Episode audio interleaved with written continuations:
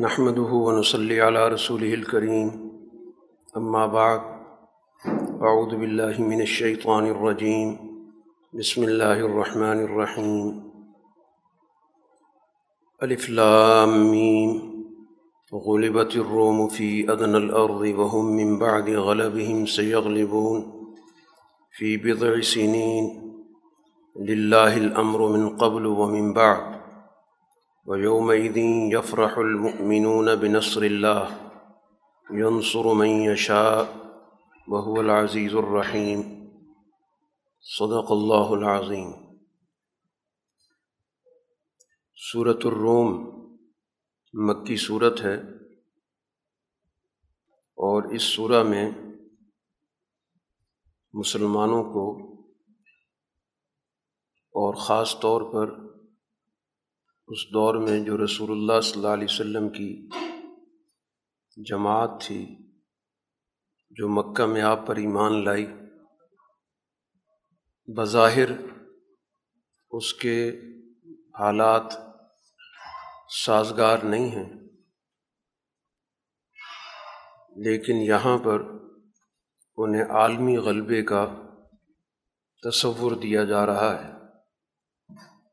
کہ ان کی یہ کوشش کامیاب ہوگی اور نہ صرف جزیرت العرب میں کامیاب ہوگی، بلکہ اس کی کامیابی عالمی سطح پر ہوگی۔ اس مقصد کے لیے اس واقعے کو بنیاد بنایا گیا جو اس دوران عالمی سطح پر پیش آیا۔ رسول اللہ صلی اللہ علیہ وسلم کے اس دور میں دنیا کی دو بڑی عالمی طاقتیں تھیں۔ ایک روم کی طاقت تھی، جس کے پاس شام، افریقہ اور ادھر یورپ تک اس کا دائرہ اثر تھا۔ اور دوسری طاقت فارس کی تھی، جس کے بعد یہ سارا ایشیا کا علاقہ تھا۔ اور ان دونوں طاقتوں کے درمیان زیادہ سے زیادہ زمینوں پر اور ممالک پر قبضے کی جنگ رہتی تھی۔ ایک دوسرے کے علاقے پر یہ قبضہ کرتے رہتے تھے۔ اور باقی اقوام جو موجود تھیں، ان میں سے کسی نہ کسی کے ساتھ ان کی قربت تھی یا ان کی بالادستی وہ تسلیم کرتے تھے۔ تو رسول اللہ صلی اللہ علیہ وسلم جب مکہ میں اپنے پیغام کا فروغ کر رہے ہیں، دعوت دے رہے ہیں تو خود مکہ کے اندر بھی تین طرح کی سوچ رکھنے والے لوگ موجود تھے۔ ایک وہ تھے جن کا رجحان روم کے لوگوں کی طرف تھا کہ ان سے ہمارے تعلقات بہتر ہونے چاہیے۔ اور ایک جو بڑی اکثریت تھی، خاص طور پر جو قریش کا نظام چلانے والے تھے، ان میں زیادہ رجحان فارس کی طرف تھا۔ اور اسی وجہ سے بہت سارے عقائد اور بہت سارے خیالات انہیں سے اخذ کیے ہوئے تھے۔ رسول اللہ صلی اللہ علیہ وسلم کی بیست کو پانچ سال ہوئے۔ تو اس دوران ان دونوں طاقتوں کے درمیان ایک بہت بڑی جنگ ہوئی۔ اور اس جنگ کے نتیجے میں رومیوں کو بہت ہی بری شکست ہوئی۔ بہت بڑا حصہ ان کے ہاتھوں سے نکل گیا اور فارس نے ان پر قبضہ کر لیا۔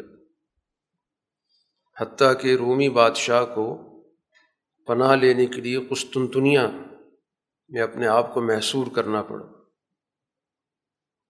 اور بظاہر اس کو فیصلہ کن شکست کہا جا رہا تھا۔ تو مکہ مکرمہ میں خبریں پہنچتی تھیں۔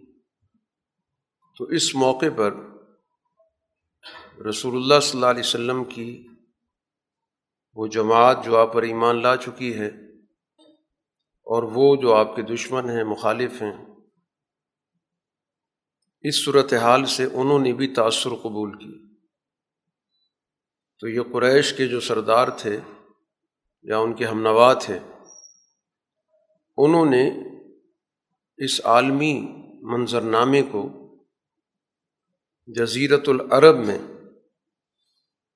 اس سے فال لینے کی کوشش کی کہ دیکھو جس طرح رومی جو اپنے آپ کو اہل کتاب کہتے ہیں، ان کے مقابلے پر فارس کی حکومت کو، فارس کی فوجوں کو غلبہ حاصل ہوا۔ اور ہمارے عقائد یا ہمارے نظریات وہ فارس کے زیادہ قریب ہیں۔ اور تم لوگ جو باتیں کرتے ہو، ظاہر ہے کہ تم پچھلے پیغمبروں کی بات بھی کرتے ہو، تو تمہاری جو نسبت ہے وہ روم کے بہت زیادہ قریب ہے۔ تو جس طرح فارسیوں نے رومیوں کو شکست دی ہے، تو اسی طرح یہاں پر مکہ میں جو کشمکش چل رہی ہے، تو یہ اس بات کی علامت ہے کہ یہاں پر بھی ہمارا غلبہ رہے گا۔ کبھی بھی تمہیں یہاں پر حکومت یا ریاست نہیں مل سکتی۔ اسی طرح تم لوگ پسپا ہو جاؤ گے جس طرح کی رومی پسپا ہوگا تو اس موقع پر قرآن حکیم کی یہ آیات نازل ہوئیں اور ان میں مستقبل کا نقشہ بھی کھینچا گیا اور اس میں دونوں مراحل کا ذکر ہے کہ پہلے مرحلے میں رومی فارس پر غالب آئیں گے۔ اور یہ اس وقت بات کی جا رہی تھی کہ جس وقت بظاہر رومیوں کے دوبارہ اٹھنے کے امکانات نظر نہیں آ رہے تھے۔ قرآن اس وقت یہ کہہ رہا تھا کہ ان قریب ان کو غلبہ ہوگا۔ اور پھر اس کے بعد اگلے مرحلے میں اللہ تعالیٰ اس دنیا میں رسول اللہ صلی اللہ علیہ وسلم کی جماعت کو غالب کرے گا۔ بالآخر وہ غالب آئے گی اور یہ دونوں طاقتیں شکست کھائیں گی۔ تو جب یہ آیات نازل ہوئیں، تو اس موقع پر ظاہر قریش کے لوگوں نے اس پہ تعجب کا بھی اظہار کیا اور اس کو جھٹلانے کی کوشش کی۔ تو باقاعدہ وہاں پر حضرت ابو بکر صدیق رضی اللہ تعالیٰ عنہ نے اس پہ شرط مقرر کر دی۔ میں تم سے شرط لگا لیتا ہوں کہ اگر ان، جیسے قرآن نے یہاں پر ذکر بھی کیا ہے، کہ زیادہ سے زیادہ نو سالوں میں رومی دوبارہ غالب آ جائیں گے۔ تو شرط یہ لگی کہ اگر رومی اس عرصے میں غالب آ گئے، تو جو قریش کا آدمی ہے، جس سے حضرت ابو بکر کی بات ہو رہی تھی، وہ سو اونٹ دے گا۔ اور اگر اس کے برعکس ہو گیا، رومی غالب نہ آئے تو حضرت ابو بکر، ظاہر ہے کہ وہ سو اونٹ دیں گے۔ جب حضرت ابو بکر رضی اللہ تعالیٰ عنہ ہجرت کے لیے چلے تو اس وقت پھر ان، جس سے ان کی بات طے ہوئی تھی، اس نے کہا کہ آپ ضامن دے کے جائیں۔ کوئی ضامن ہونا چاہیے، باقاعدہ ضامن مقرر ہوئے۔ تو انہیں نو سالوں کے عرصے میں جب مسلمان مدینہ ہجرت کر گئے تھے اور غزوہ بدر کا مار کا درپیش تھا۔ تو غزوہ بدر میں ایک طرف مسلمانوں کو کامیابی حاصل ہوئی اور اسی دوران خبر ملی کہ رومیوں نے فارسیوں کو شکست دے دی۔ تو یہ قرآن حکیم کی گویا کہ مستقبل کے حوالے سے اس کی پیشن گوئی کی صداقت کی ایک بہت بڑی دلیل ہے کہ قرآن اللہ کی کتاب ہے۔ اور اس کتاب نے مستقبل کے حوالے سے جو بات کی تھی، تاریخ نے اس کو سو فیصد سچا ثابت کی۔ اب یہاں پر اس شرط کی جب بات ہوئی تو پھر حضور صلی اللہ علیہ وسلم نے کہا کہ یہ مناسب نہیں ہے، یہ دو طرفہ شرط ہوتی، یہ درست نہیں ہے۔ جس وقت شرط طے کی گئی تھی، اس وقت اس کی اجازت تھی اور آپ نے کہا کہ اس کو صدقہ کر دو، ذاتی استعمال میں مت لاؤ۔ تو ان آیات میں اسی کا ذکر ہے کہ غلیبت الروم فی ادن العرض کہ رومی مغلوب ہو چکے ہیں، قریب والی زمین جو شام کی زمین متصل تھی، اس ایریے کے اندر رومی مغلوب ہو گئے، فارسی غالب آ گئے۔ قرآن کہتا ہے وہ اس مغلوبیت کے بعد دوبارہ غالب آئیں گے چند سالوں میں۔ جو قرآن نے یہاں لفظ استعمال کیا ہے، وہ لفظ تین سے نو کے لیے استعمال ہوتا ہے۔ اور پھر قرآن نے اس کے بعد جو اصل بات کی ہے کہ اللہ کا حکم ہے اس سے پہلے بھی اور اس کے بعد بھی۔ گویا بالآخر دین کا غلبہ ہونا۔ اللہ کا حکم اس سے پہلے بھی، اس کے بعد بھی۔ کہ یہ غلبہ تو درمیان کا ایک مرحلہ ہے کہ جس میں رومی غالب آ جائیں گے، لیکن اگلا مرحلہ پھر مسلمانوں کا شروع ہوگا۔ اور اس روز مسلمان اللہ کی مدد کی وجہ سے خوش ہوں گے۔ اللہ کا اپنا ایک نظام ہے، وہ مدد کرتا ہے جس کا چاہتا ہے۔ اللہ تعالیٰ غالب ہے، رحمت والا ہے، اور یہ اللہ کا وعدہ ہے۔ اور اللہ کا وعدہ کبھی بھی پیچھے نہیں ہٹتا، وعدہ پورا ہو کے رہتا۔ اب یہ جو مخالفین ہیں، مسئلہ ان کا اصل میں یہ ہے کہ ان کی جو سوچ ہے ستی سوچ ہے۔ یا لمونہ ظاہرم من الحیات دنیا یہ دنیا کا صرف ظاہری نظام جانتے ہیں۔ ان کے اندر دنیا کے نظام کا جو ایک حقیقی مطالعہ ہے، گہرائی میں جانے کا بھی ان کے پاس علم نہیں ہے، صلاحیت ہی نہیں۔ اور آخرت سے غافل ہیں۔ تو آخرت کی سوچ جس کے پاس ہوگی، وہ دنیا کے ہر معاملے کی گہرائی میں جائے گا۔ وہ دور تک سوچے گا۔ اور جس کی مستقبل کے حوالے سے کوئی توقع ہی نہیں ہے، مستقبل کے حوالے سے اس کی سوچ ہی نہیں ہے، تو اس کی صرف ظاہری چیزوں تک سوچ محدود رہتی ہے۔ جو چیز نظر آ رہی ہے، جو سنائی دے رہی ہے، وقتی طور پر جو چیزیں موجود ہیں، اس کی ساری سوچ وہیں تک محدود ہوتی ہے۔ تو اس کی آخرت کی جو فکر ہے یا آخرت کا عقیدہ ہے یہ حقیقت یہ ہے کہ یہ انسان کے اندر مستقبل کو دیکھنے کی صلاحیت پیدا کرتا کہ آپ یہ جو کام کر رہے ہیں، اس کے نتائج کیا نکلیں گے؟ پھر اس کے بعد کا منظر کیا ہوگا؟ اچھا ہوگا، برا ہوگا؟ پھر ان نتائج کو کیسے دیکھا جائے گا؟ اچھے ہیں تو ان نتائج کو مزید کیسے مستحکم کیا جائے گا؟ اگر کوئی بری صورت حال نکل رہی تو اس کو کیسے ختم کیا جائے گا؟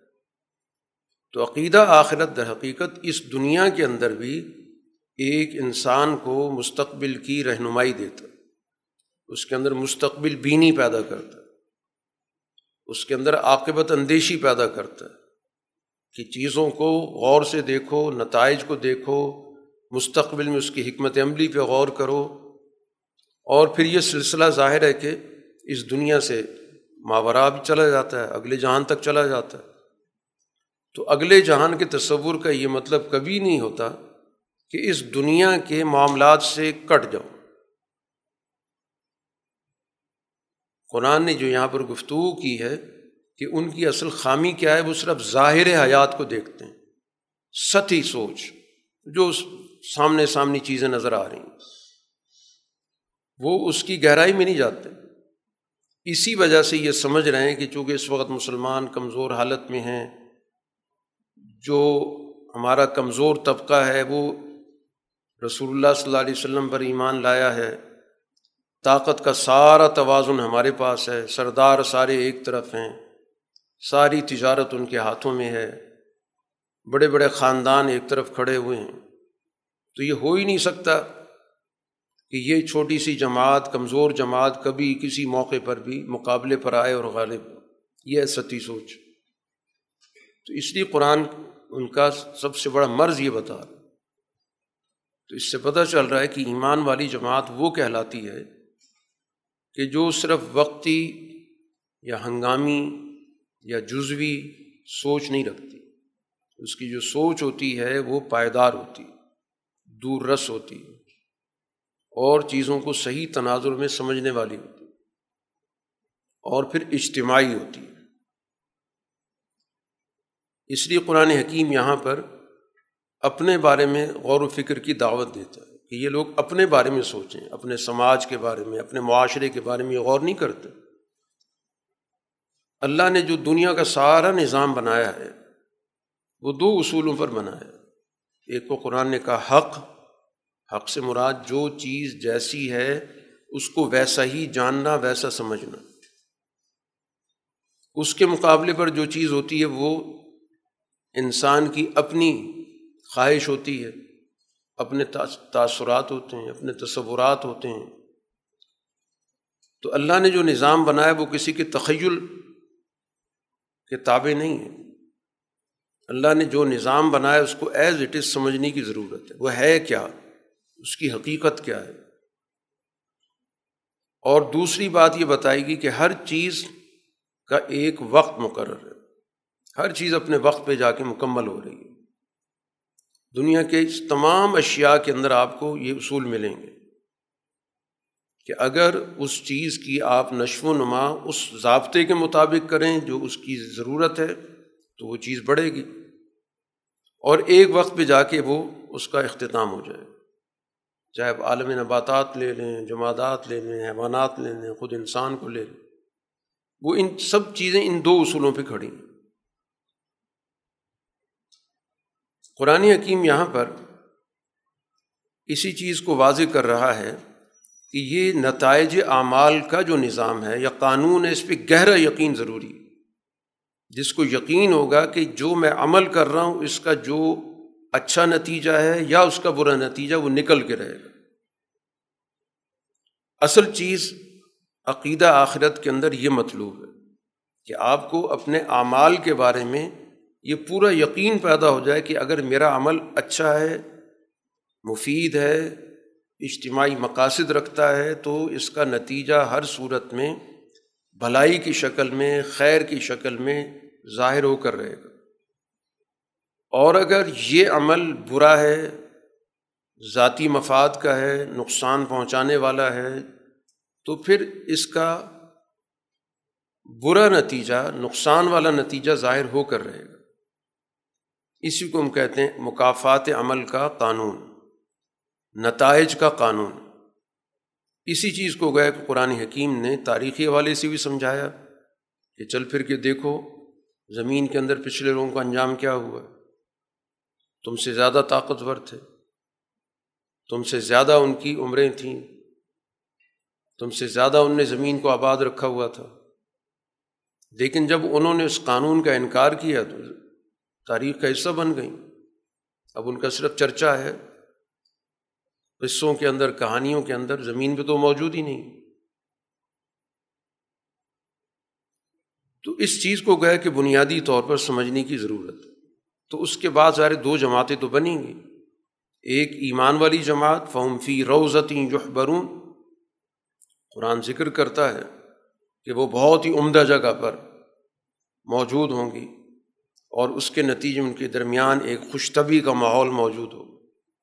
اور جو دوسری جماعت ہوگی، کفر کرنے والی، جھٹلانے والی، وہ عذاب میں گھری ہوئی ہوگی۔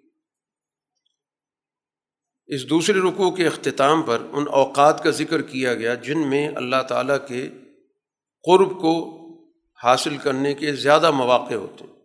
یہ وہی اوقات ہیں جن اوقات کے اندر اب شریعت نے نمازوں کا تعین کر دیا۔ تو یہ جو پانچ اوقات ہیں، یہ در حقیقت وہی اوقات ہیں جن میں انسان کو اللہ کا قرب دیگر اوقات کے مقابلے میں زیادہ حاصل ہوتا۔ ہے تو شریعت نے اس کا پورا ہمیں نظام دے دیا کہ ان اوقات کے اندر باقاعدہ ایک نماز کا عمل ہے یا اسی طرح اس کے ساتھ جڑے ہوئے اذکار۔ تیسرے رکوع میں اللہ تعالیٰ کی بہت سی آیات بتائی گئیں۔ یہ آیات یا نشانیاں یا یہ احکام یہ اصل میں دلائل ہیں دین کے غلبے کے، یا دین کے غلبے کے تقاضے ہیں۔ جب دین غالب ہوتا ہے تو پھر اس سے کیا کیا چیزیں پیدا ہوتی ہیں۔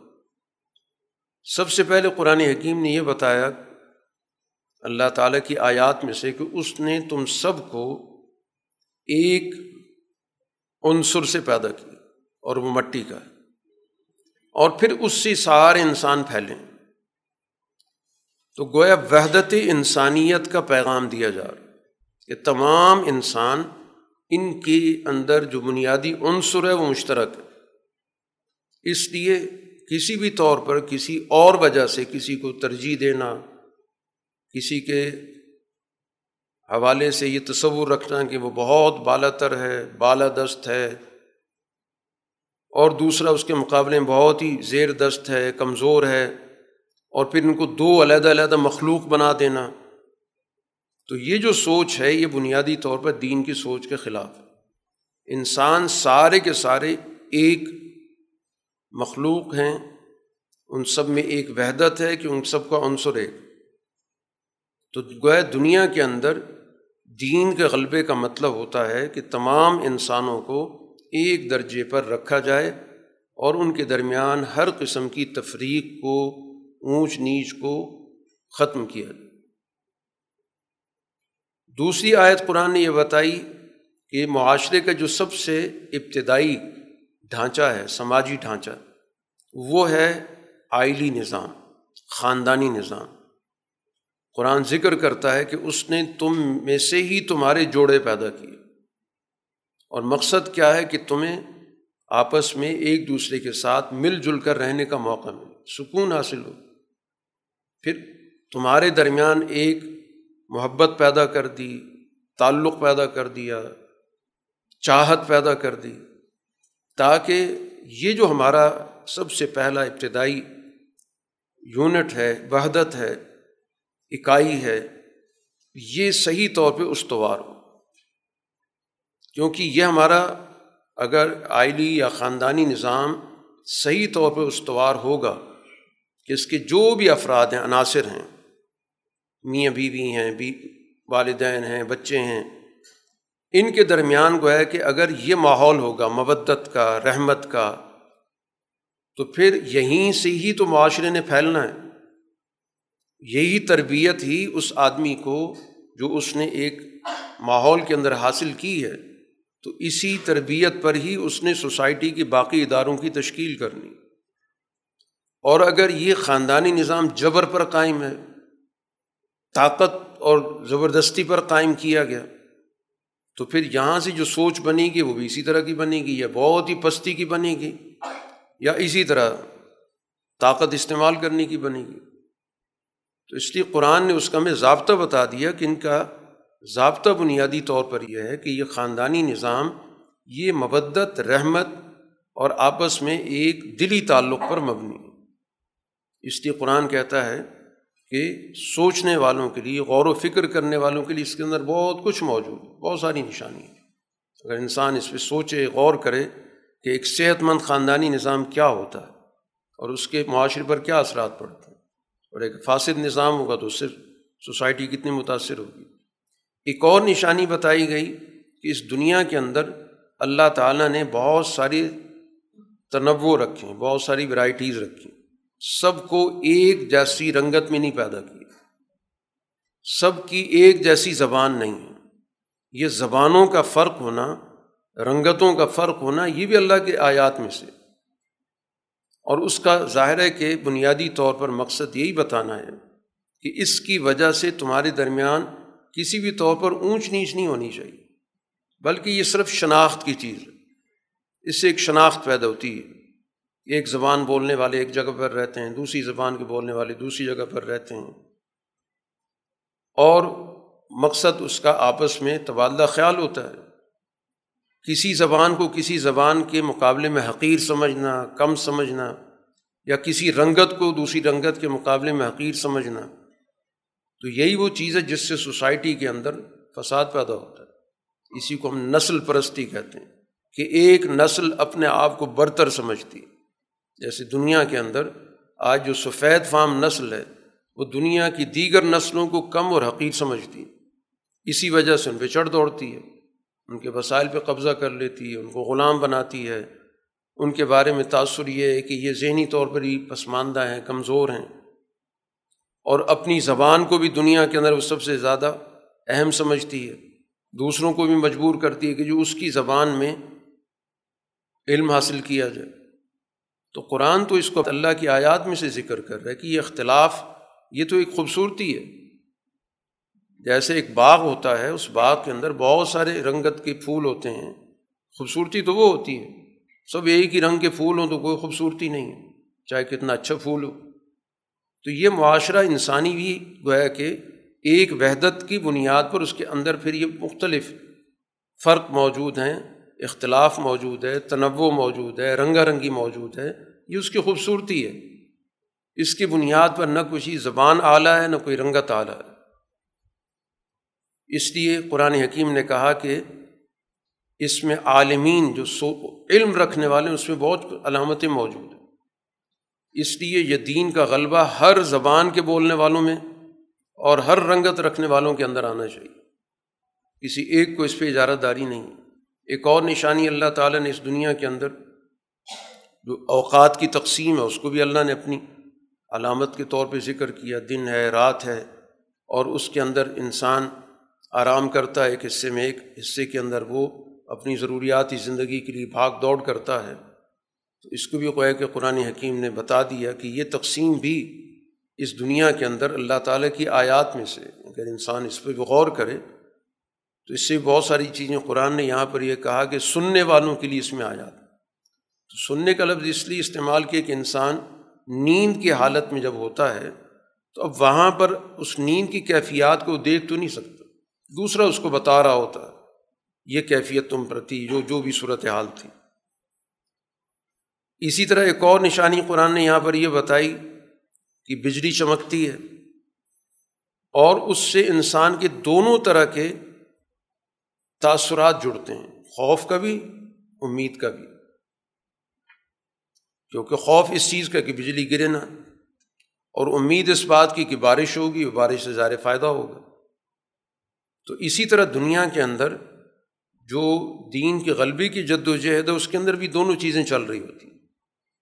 امید بھی چل رہی ہوتی ہے اور بسا اوقات ظاہر دشمن کی طرف سے دباؤ کا بھی سامنا کرنا ہوتا ہے۔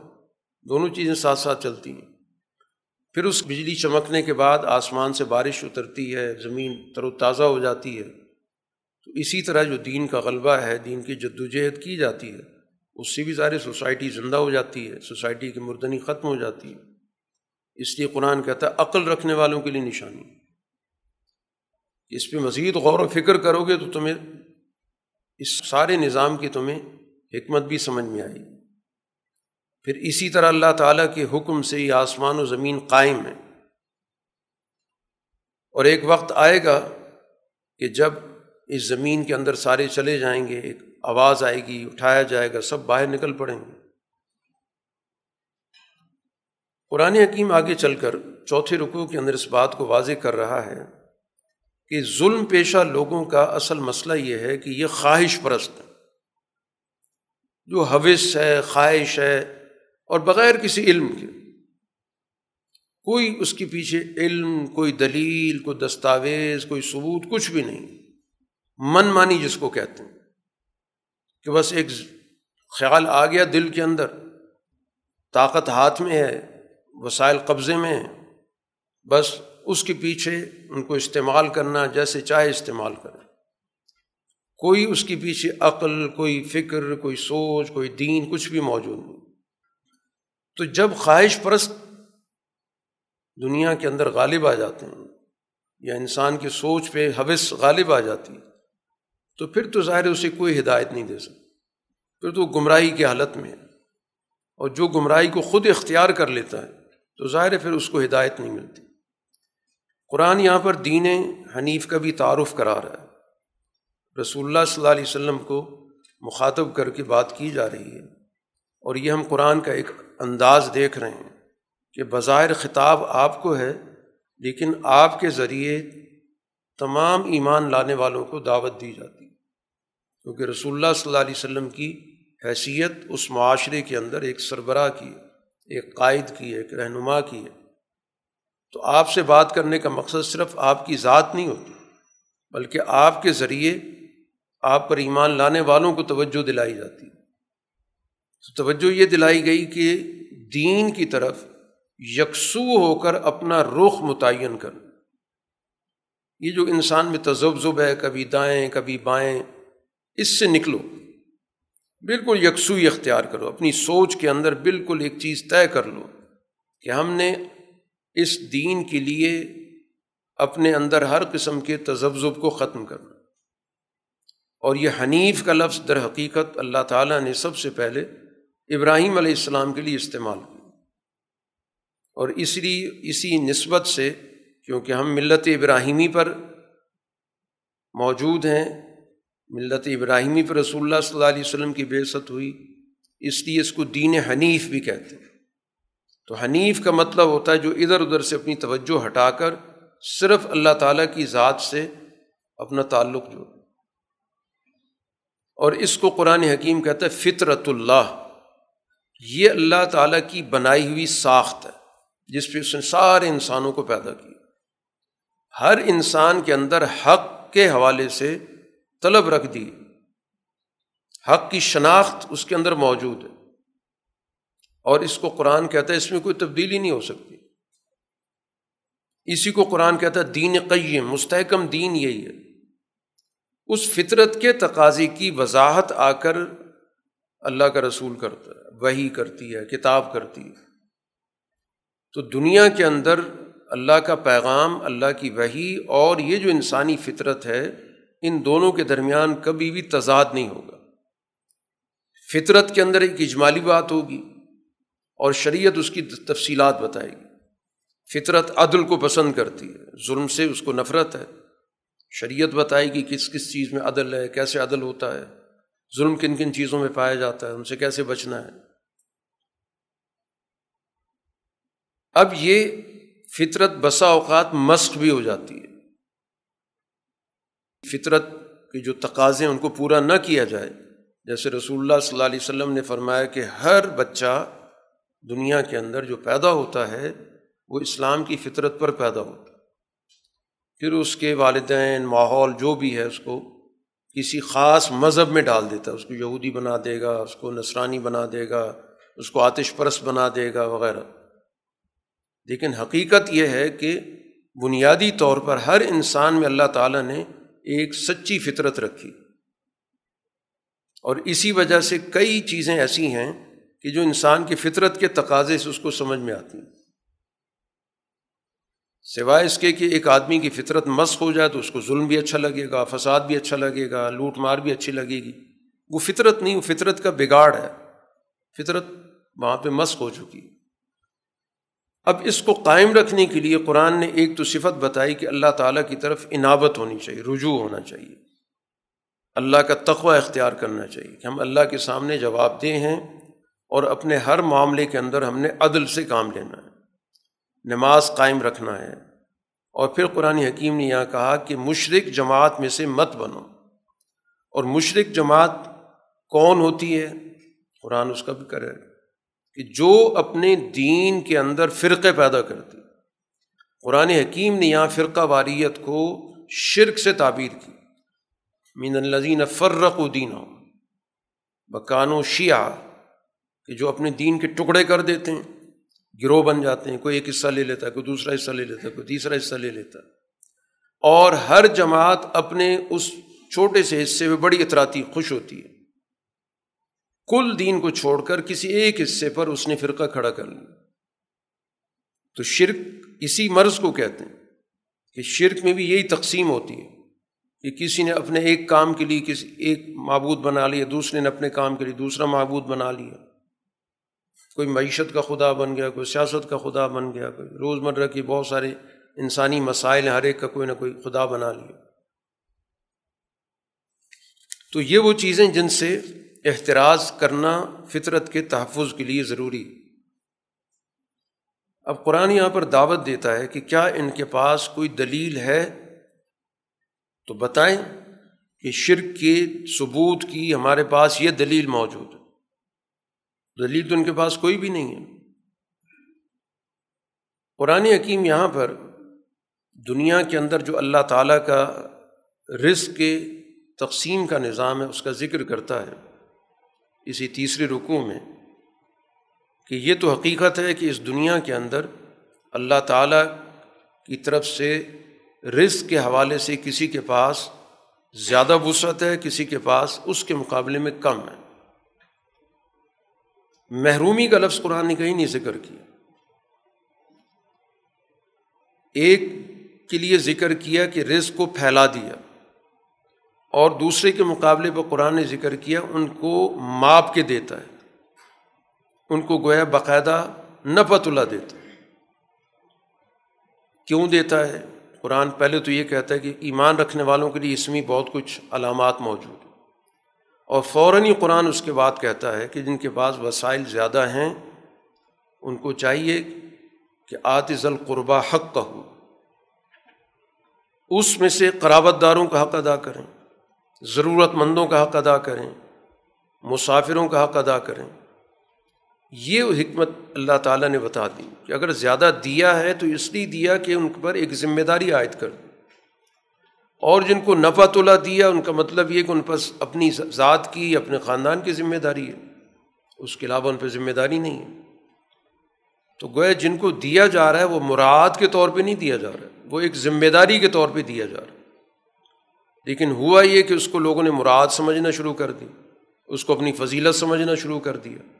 اس کی بنیاد پر انہوں نے دوسرے لوگوں کو حقیر جاننا شروع کر دی تو جو چیز ذمہ داری کی تھی، اس ذمہ داری کو بھی انہوں نے اپنے لیے اس دنیا کے اندر ایک اعزاز بنا کر اور اس کے ذریعے لوگوں پر اپنا تسلط جمایا۔ اب قرآن حکیم یہاں پر بتاتا ہے، خرچ کرنے کے دو طرح کے نقطہ نظر ہیں۔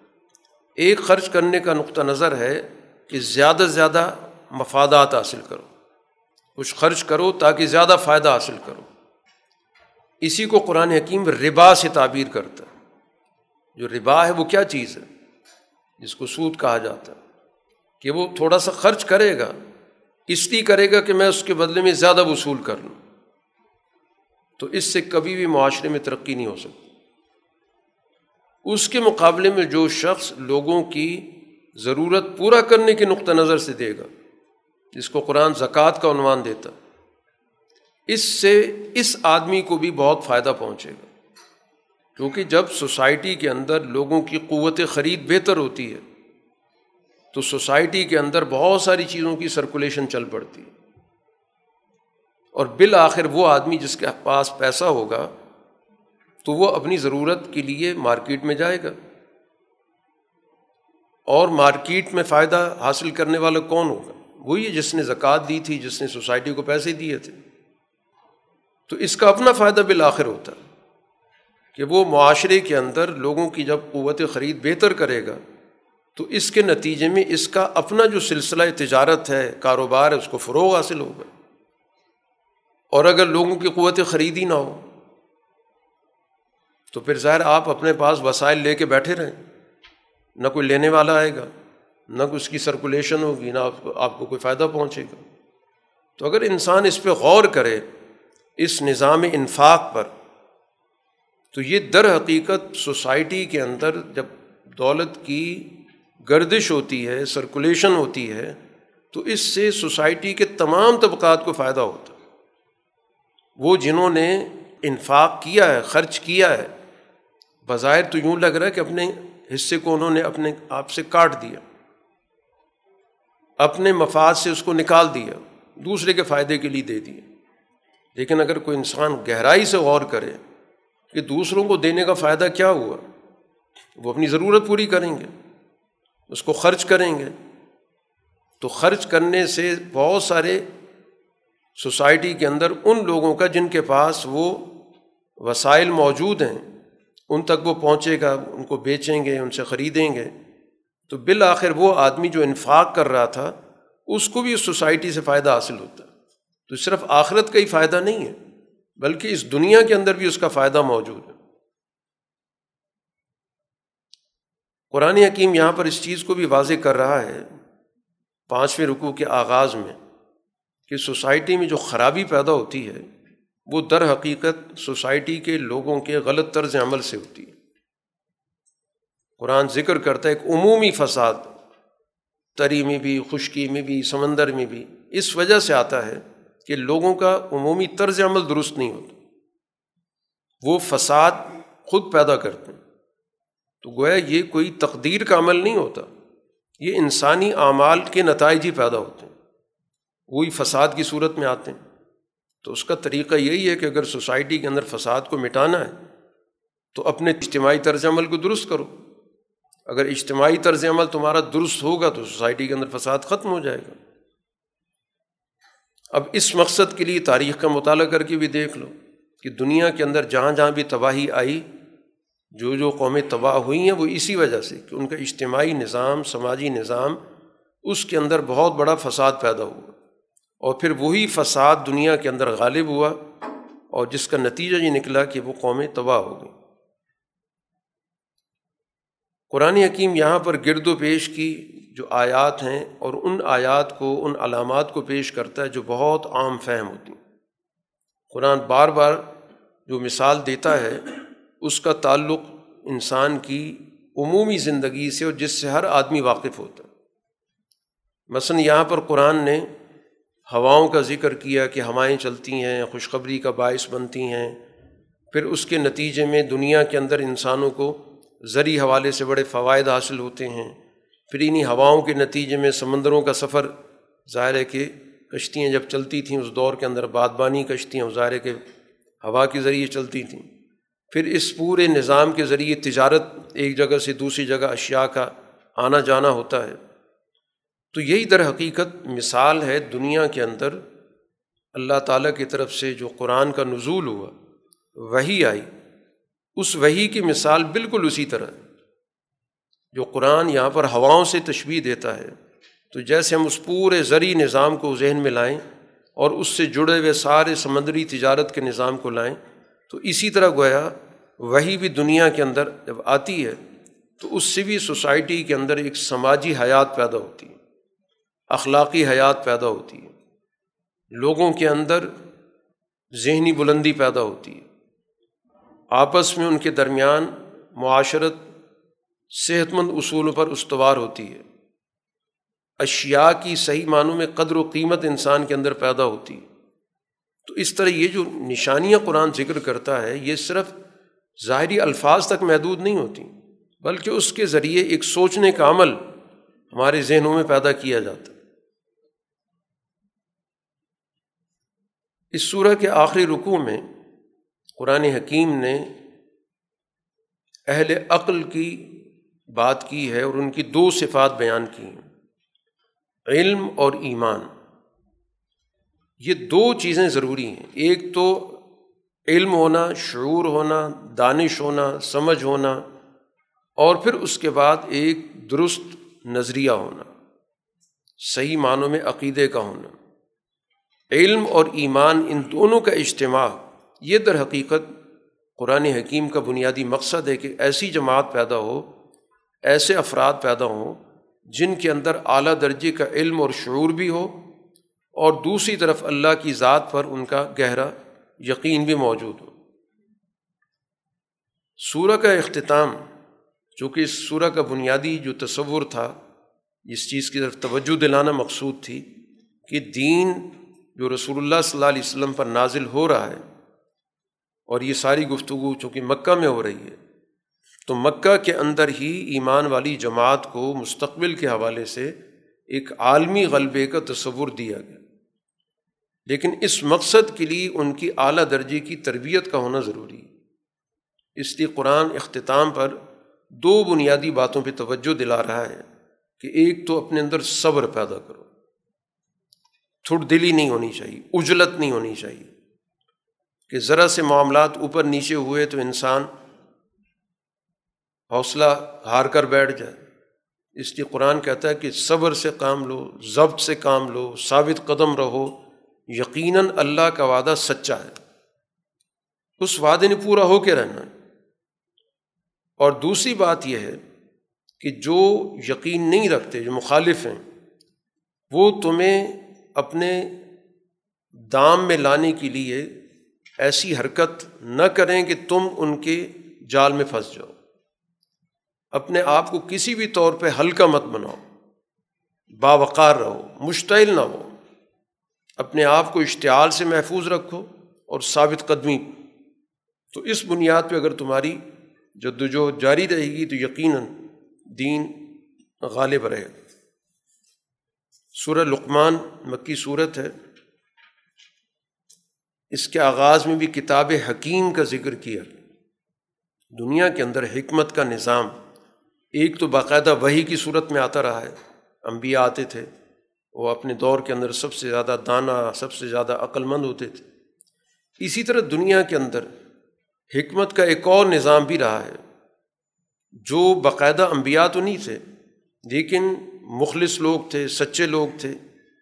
تو انہوں نے بھی معاشرے کے اندر اعلیٰ اقدار کے لیے جد وجہد کی۔ چنانچہ اسی کا نمونہ حکیم لقمان ہے۔ جو نبوت کے منصب پہ تو فائز نہیں ہے، لیکن انہوں نے انہیں خطوط پر گفتگو کی جد وجہد کی جو انبیاء کی ہوتی ہے۔ تو انبیاء کا دائرہ ظاہر وسیع ہوتا ہے، پوری قوم کو مخاطب کرتے ہیں۔ حکیم اپنے ایک محدود دائرے کے اندر ہوتا ہے، جو بھی اس سے جڑے ہوئے لوگ ہوتے ہیں یا جن کو اس سے مناسبت ہوتی ہے، ان کے اندر وہ صحیح فکر پیدا کرتا ہے۔ تو گویا جو بنیادی پیغام قرآن پچھلی صورت میں دے چکا ہے انسانی فطرت کے حوالے سے۔ تو اگر فطرت جب تک درست رہتی ہے، سلیم رہتی ہے، محفوظ رہتی ہے، تو اس وقت تک اس فطرت سے ہمیشہ سچائی نکلے گی۔ وہ فطرت ہمیشہ عدل کی دعوت دے گی۔ اس فطرت کے نتیجے میں انسان کے اندر اعلیٰ اخلاق پیدا ہوں گے۔ اور دین آ کر ظاہر کہ انہیں کی تفصیلات مرتب کرتا ہے۔ دین کا کوئی بھی پیغام، کوئی بھی دعوت فطرت کے مخالفت میں نہیں ہوتی۔ ایسا کبھی بھی نہیں ہوگا کہ ہم یہ کہیں کہ فطرت کا تقاضا یہ اور وہی کا تقاضا کچھ اور۔ ہے دونوں ہم آہنگ ہوتے ہیں۔ اب یہاں پر یہ جو کتاب ہے، جس کو قرآن نے کتاب حکیم کہا، یہ ایک ایسی جماعت تشکیل دیتی ہے، ایسا معاشرہ تشکیل دیتی ہے، جو ہدایت کا ہے اور رحمت کا۔ اور وہ محسنین کی جو جماعت ہے، وہ نماز قائم رکھتے ہیں، زکوٰۃ ادا کرتے ہیں اور اعمال کے نتائج پر ان کا پورا یقین ہوتا ہے کہ عمل کا نتیجہ ہر صورت میں نکلے گا۔ اس دنیا کے اندر بھی اور ایک جامع تصور آخرت کے حوالے سے ان کو قرآن حکیم ہدایت یافتہ جماعت کہتے ہیں۔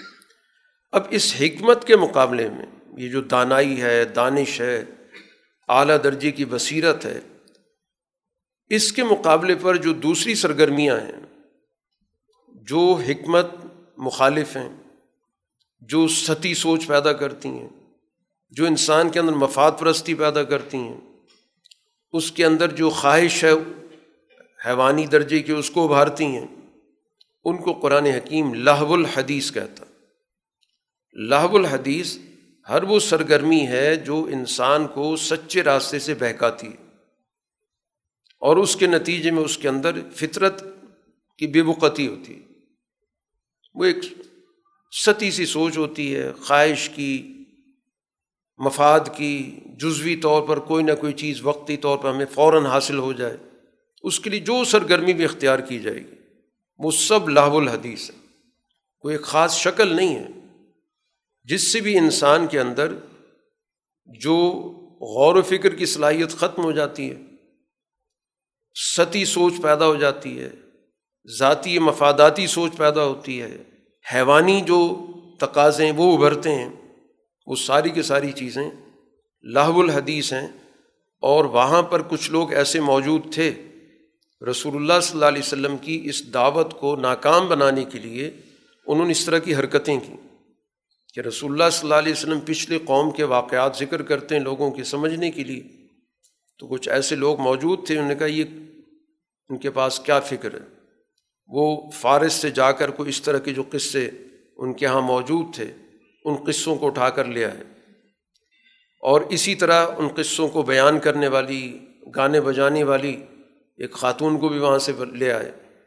تاکہ ہم اس طرح کی اپنی ایک علیحدہ مجلس قائم کریں گے، جو لوگ رسول اللہ صلی اللہ علیہ وسلم کی طرف جاتے ہیں، ان کو ہم یہاں پر ایک قسم کی تفریح بھی مہیا کریں گے اور اس طرح قصے کہانی کا ایک ماحول پیدا ہوگا۔ تو یہ قرآن اس کا ذکر کر رہا ہے کہ جن لوگوں نے یہ سارا کاروبار کیا سارے پیسے خرچ کیے، اس مقصد کے لیے کہ لوگوں کو صحیح راستے سے ہٹائیں۔ اور بغیر کسی دلیل کے، کوئی علم نہیں ہے۔ اور سچے راستے کا وہ مذاق اڑانا چاہتے ہیں تو ان کے لیے بہت ہی ذلت ناک عذاب ہے۔ اب ان لوگوں کے سامنے جب ہماری آیات پڑھی جاتی ہیں تو تکبر کے ساتھ منہ موڑ لیتے ہیں، جیسے سنا ہی نہیں ہے کہ وہ حقائق کو قبول کرنے کے لیے تیار نہیں ہیں۔ تو ان کو بتا دیں کہ دردناک سزا ان کو مل کے رہے گی۔ قرآن حکیم یہاں پر حضرت لقمان کی اس حکمت کا تعارف کراتا ہے جو اللہ نے ان کو عطا کی تھی کہ اس کے اجزاء کیا تھے۔ یہ حکمت نظری بھی تھی، اس کا تعلق سوچ سے، غور و فکر سے، اور اس کا تعلق حکمت عملی سے تھا کہ جو عمل میں چیزیں لے کر آنی ہیں۔ تو سب سے پہلے جو چیز ذکر کی کہ اللہ کا شکر ادا کرو۔ شکر کہا جاتا ہے کسی چیز کی جو حقیقت ہے اس کو سمجھا جائے اور پھر اس کی باقاعدہ قدر متعین کی جائے کہ یہ چیز اس کا تقاضا کرتی ہر چیز کی جو حقیقت ہے، جو قدر ہے اس کو سمجھنا شکر اس چیز کو کہا جاتا ہے۔ جس درجے کی چیز ہے، اس درجے کی چیز آپ اس کو سمجھیں۔ اور اس کے مطابق وہاں پر جو مطلوبہ کردار بنتا ہے، اس کو ادا کرنا۔ یہ اصل میں شکر کہلاتا ہے۔ کلمہ شکر تو ایک محض ایک علامت ہے۔ اصل چیز انسان کے احساسات سے تعلق رکھتا ہے۔ جس کو ہم قدر دانی کہتے ہیں۔ کسی چیز کی آپ حقیقت سمجھ رہے ہیں کہ یہ کس قسم کی چیز ہے، کس درجے کی چیز ہے، اس کا اجتماعی دائرہ کیا ہے، اس کی نوعیت وقتی ہے یا پائیدار ہے۔ اور پھر اس کے مطابق جو اس کا حق بنتا ہے، اس کا ادراک کرنا اور پھر اس کو عملی شکل دینا۔ اس لیے انہوں نے کہا کہ جو شکر کرتا ہے، چیزوں کی قدر سمجھتا ہے، وہ اپنے لیے کرتا ہے۔ اس کا فائدہ خود اٹھائے گا۔ اور جو اس چیز کا انکار کرے گا، ناشکری کرے گا، تو اللہ تعالیٰ کو تو ظاہر کہ کسی کی شکر کرنے کی، قدر دانی کی اسے کوئی ضرورت نہیں، وہ تو ان چیزوں سے بہت بالا تر ہے۔ اور کائنات میں بیسیوں ہزاروں کروڑوں چیزیں جو اس کی تعریف کر رہے ہیں، اس کو انسانوں کی تعریف کی کوئی ایسی احتیاج نہیں ہے۔ لقمان نے اپنے بیٹے کو جو نصیحت کی، اس میں سب سے پہلی بات شرک کی نفی کی، کہ اللہ تعالیٰ کے ساتھ کسی چیز کو شریک مت کرو۔ چاہے اللہ تعالیٰ کے اختیارات ہیں، اللہ تعالیٰ کے دیے ہوئے وسائل ہیں، اللہ تعالیٰ نے اس دنیا کے اندر جو انسانوں کے ساتھ اس کی محبت ہے، اس کا تعلق ہے، اس کے اندر شراکت۔ شراکت کی کوئی بھی صورت ناقابل قبول ہے۔ اسی لیے قرآن حکیم اس کو ظلم عظیم سے تعبیر کر رہا کیونکہ ظلم سے نفرت انسانی فطرت کے اندر موجود ہے۔ اس لیے قرآن کسی بھی چیز کی حقیقت سمجھانے کے لیے فطرت کی جو باتیں ان کو بنیاد بناتا ہے۔ کہ شرک سے نفرت پیدا کرنے کے لیے قرآن نے عنوان اختیار کیا کہ یہ تو ظلم ہے اور ظلم کے برا ہونے پر کسی دلیل کی ضرورت نہیں ہوتی۔ اس کے خلاف نفرت انسان کے اندر موجود ہے۔ تو گویا کہ قرآن حکیم نے بھی شرک کی نفی کے لیے یا شرک کی مذمت کے لیے بھی ظلم کے لفظ کو متعارف لوگوں کے ذہنوں کے اندر جو موجود تھا اس کو پیش کی اسی طرح انسان کو اپنے والدین کے ساتھ حسن سلوک کا حکم دیا گیا۔ اور یہاں قرآن نے خاص طور پر والدہ کا ذکر کیا کہ تمہیں والدہ جو ہے کمزور حالت میں لے کے پھرتی رہتی۔ ظاہر تم ماں کے پیٹ میں نو ماں کم و بیش رہتے ہو تو ظاہر ہے کہ اس حالت میں وہ تمہیں لے کے پھرتی ہے۔ پھر اس کے بعد وہ تمہیں دودھ پلاتی ہے۔ تو یہ تقریباً دو سال کا عرصہ بنتا۔ ہے بہرحال اس کا خاص طور پہ ذکر کر کے پھر مجموعی بات کی کہ اللہ کا بھی، کی بھی قدر مانا کرو، اس کا بھی شکر ادا کرو، والدین کا بھی کرو۔ اب یہاں پر اس نازک مسئلے کو بھی قرآن بار بار حل کرتا ہے کہ ایک طرف والدین کا ظاہر ہے کہ ایک حق ہے، ان کی اطاعت ہے۔ اور دوسری طرف اگر صورت حال ایسی بن جائے کہ والدین ایک غلط راستے کی طرف دعوت دے دیں، شرک کی دعوت دے دیں تو اب یہاں پر شرک کا تقاضا تو یہ کہ تو ظلم عظیم ہے، اس سے تمہیں بچنا ہے ہر صورت میں۔ ادھر والدین کا حق ہے کہ اس کو ادا کرنا ہے۔ تو قرآن نے دونوں چیزوں کو جمع کر دی کہ شرک تو ناقابل اطاعت ہے، وہ تو بات نہیں مانی جا سکتی۔ لیکن اس کا یہ مطلب نہیں کہ دنیا کے اندر ان کے ساتھ ہم بدسلوکی شروع کر دیں کہ مشرق ہیں، لہٰذا ان کے ساتھ ہمارا کوئی تعلق نہیں۔ قرآن کہتا ہے، نہیں، دونوں کے ساتھ دنیا کے اندر جو بھی اچھے سے اچھا سلوک ہے، طرز عمل ہے، وہ رکھو۔ صرف اطاعت اس معاملے میں نہیں ہو سکتی۔ لیکن اس کا یہ مطلب نہیں کہ ہم باقی حقوق کے معاملات میں بھی ان کے ساتھ کسی قسم کی کمی بیشی کریں۔ تو یہ دونوں چیزوں کو گویا کہ قرآن حکیم نے کہا کہ ساتھ لے کر چلو۔ کہ ایک طرف اللہ کا حق بھی ادا کرنا ہے، دوسری طرف والدین کا بھی حق ادا کرنا ہے۔ اس کے بعد قرآن حکیم نے ایک اور چیز سمجھائی۔ جس کا تعلق بنیادی طور پر اس بات کو سمجھانا ہے کہ انسان کے عمل کا ذرہ بھی اللہ تعالیٰ کے علم سے باہر نہیں۔ اور اس کو ایک مثال سے سمجھایا کہ لقمان اپنے بیٹے سے گفتگو کر رہے ہیں کہ بیٹا، ذرہ برابر بھی کوئی چیز ہے، ایک دانے کے برابر۔ اور وہ دانہ کسی چٹان کے اندر، جس کا بظاہر کوئی راستہ بھی نہیں ہے، یا آسمانوں کی کسی وسعت میں، یا زمین کی کسی گہرائی میں۔ وہ ذرہ دانہ بھی اللہ تعالیٰ کے علم میں، وہ لے آئے گا اسے۔ تو اس لیے تمہارے اعمال کی کوئی بھی نوعیت ہو، کوئی بھی عمل اللہ تعالیٰ کے علم سے باہر نہیں۔ کس مقصد کے لیے کیا، کب کیا، چھوٹا تھا، بڑا تھا۔ پھر اسی طرح نماز قائم کرنے کا، امر بالمعروف کا، برائی سے روکنے کا۔ اور پھر ظاہر جب برائی سے روکنے کی بات ہوتی ہے تو پھر یہ راستہ مشکلات کا راستہ ہوتا ہے۔ مصیبت بھی پیش آتی ہے، آزمائش بھی پیش آتی ہے، اس پر ثابت قدم رہنا۔ اور قرآن اس کو ہمت کے کام کہہ رہا ہے، عزم کے کام کہہ رہا ہے۔ عزم کے چار کام بتائے گئے، کہ نما، اقامت سلاد اور معاشرے کے اندر بھلائی کے نظام کو قائم کرنے کی جد وجہد برائی کے انسداد کی جد وجہد اور پھر اس راستے میں جو مشکلات پیش آئیں، ان کا صبر کے ساتھ برداشت کرنا۔ اسی طرح کچھ معاشرتی احکامات بھی بتائے کہ لوگوں کے ساتھ جب گفتگو کرو یا بات چیت کرو یا ان سے تمہارا کوئی واسطہ پڑے، تو اپنی گال پھلا پھلا کے بات نہ کیا کرو۔ جیسے ایک آدمی کے اندر تکبر ہوتا ہے، اپنے آپ کو بڑا سمجھ رہا ہوتا ہے اور دوسروں کو حقیر سمجھ رہا ہوتا ہے، تو یہ طرز عمل درست نہیں ہے۔ اور نہ زمین کے اندر اکڑ اکڑ کے چلو۔ اللہ تعالیٰ کو ایسی شیخی خور اکڑنے والے لوگ ناپسند ہیں۔ اپنی میانی چال رکھو، اپنی آواز بھی پست رکھو، کیونکہ بہت زیادہ چیخنا، چلانا، بھدی آواز جو ہے قرآن نے کہا کہ گدھے کی آواز ہوتی۔ ہے تیسرے رکوع کے اندر اس بات کی نشاندہی بھی کی گئی ہے کہ اللہ تعالیٰ کا جو نظام ہے پوری دنیا کے اندر، وہ تمام لوگوں کے لیے، تمام انسانوں کے لیے آسمان و زمین کی اشیاء اللہ تعالیٰ نے مسخر کی۔ اور اس کی نعمتیں تمام پر بھرپور ہیں۔ ظاہری نعمتیں ہوں، باطنی نعمتیں ہوں۔ اب اس کے مقابلے پر کچھ لوگ ایسے ہیں کہ جو اللہ تعالیٰ کے اس نظام پر بحث تو کر رہے ہیں، لیکن اس کے لیے ان کے پاس دلیل کوئی نہیں۔ ہے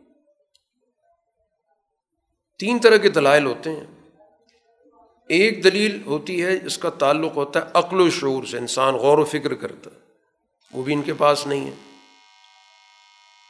اسی طرح ایک دلیل ہوتی ہے دستاویز کی صورت میں کوئی لکھی ہوئی کوئی چیز ہو۔ اور ایک دلیل ہوتی ہے، اس کا تعلق ہوتا ہے انسان کے وجدان سے، کہ اللہ تعالیٰ نے انسان کے اندر ایک صلاحیت رکھی ہے چیزوں کو سمجھنے کی، چیزوں پر غور و فکر کرنے کی۔ ان کے پاس تینوں میں سے کوئی دلیل نہیں ہے۔ نہ ان کے پاس عقل کی کوئی دلیل ہے، نہ کوئی نقل کی دلیل ہے، نہ کوئی ان کے پاس وجدانی کوئی دلیل ہے جس سے انسان کہے کہ یہ میری فطرت کی آواز ہے۔ تینوں دلائل میں سے کوئی دلیل موجود نہیں۔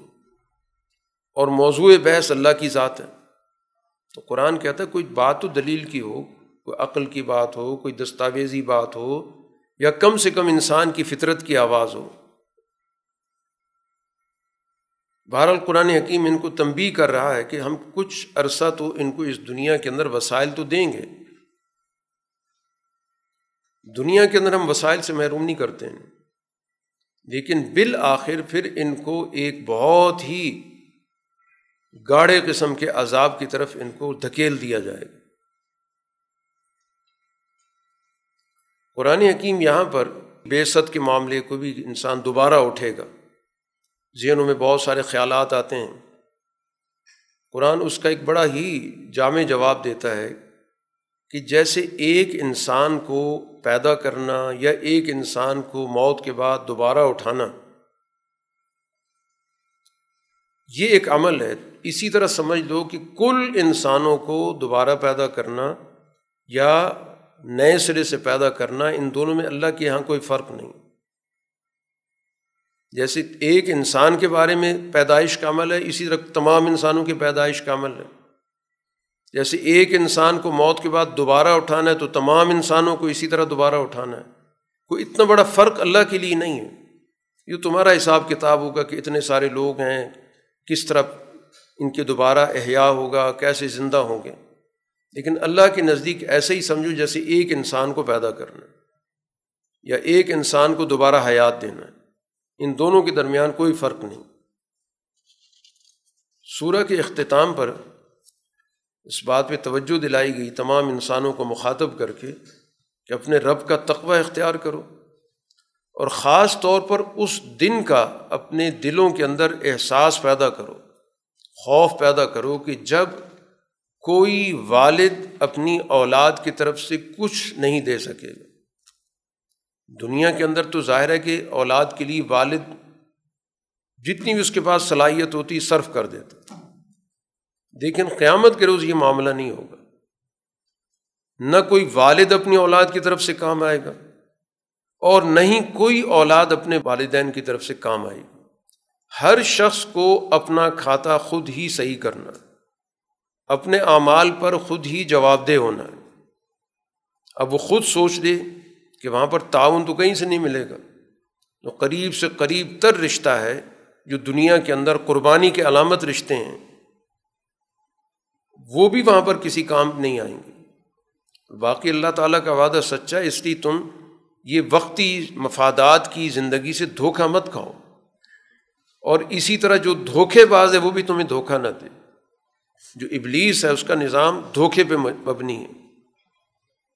باقی اللہ تعالیٰ کے اس دنیا کے اندر ایک جامع نظام موجود ہے کہ دنیا کے اندر مختلف چیزوں کے جو بنیادی علوم ہیں، ایک جامع علم وہ اللہ کے پاس ہے۔ اس علم کی جو جزوی تفصیلات ہیں، وہ تو دنیا میں لوگوں کے پاس کسی نہ کسی درجے کے اندر آ جاتی ہیں۔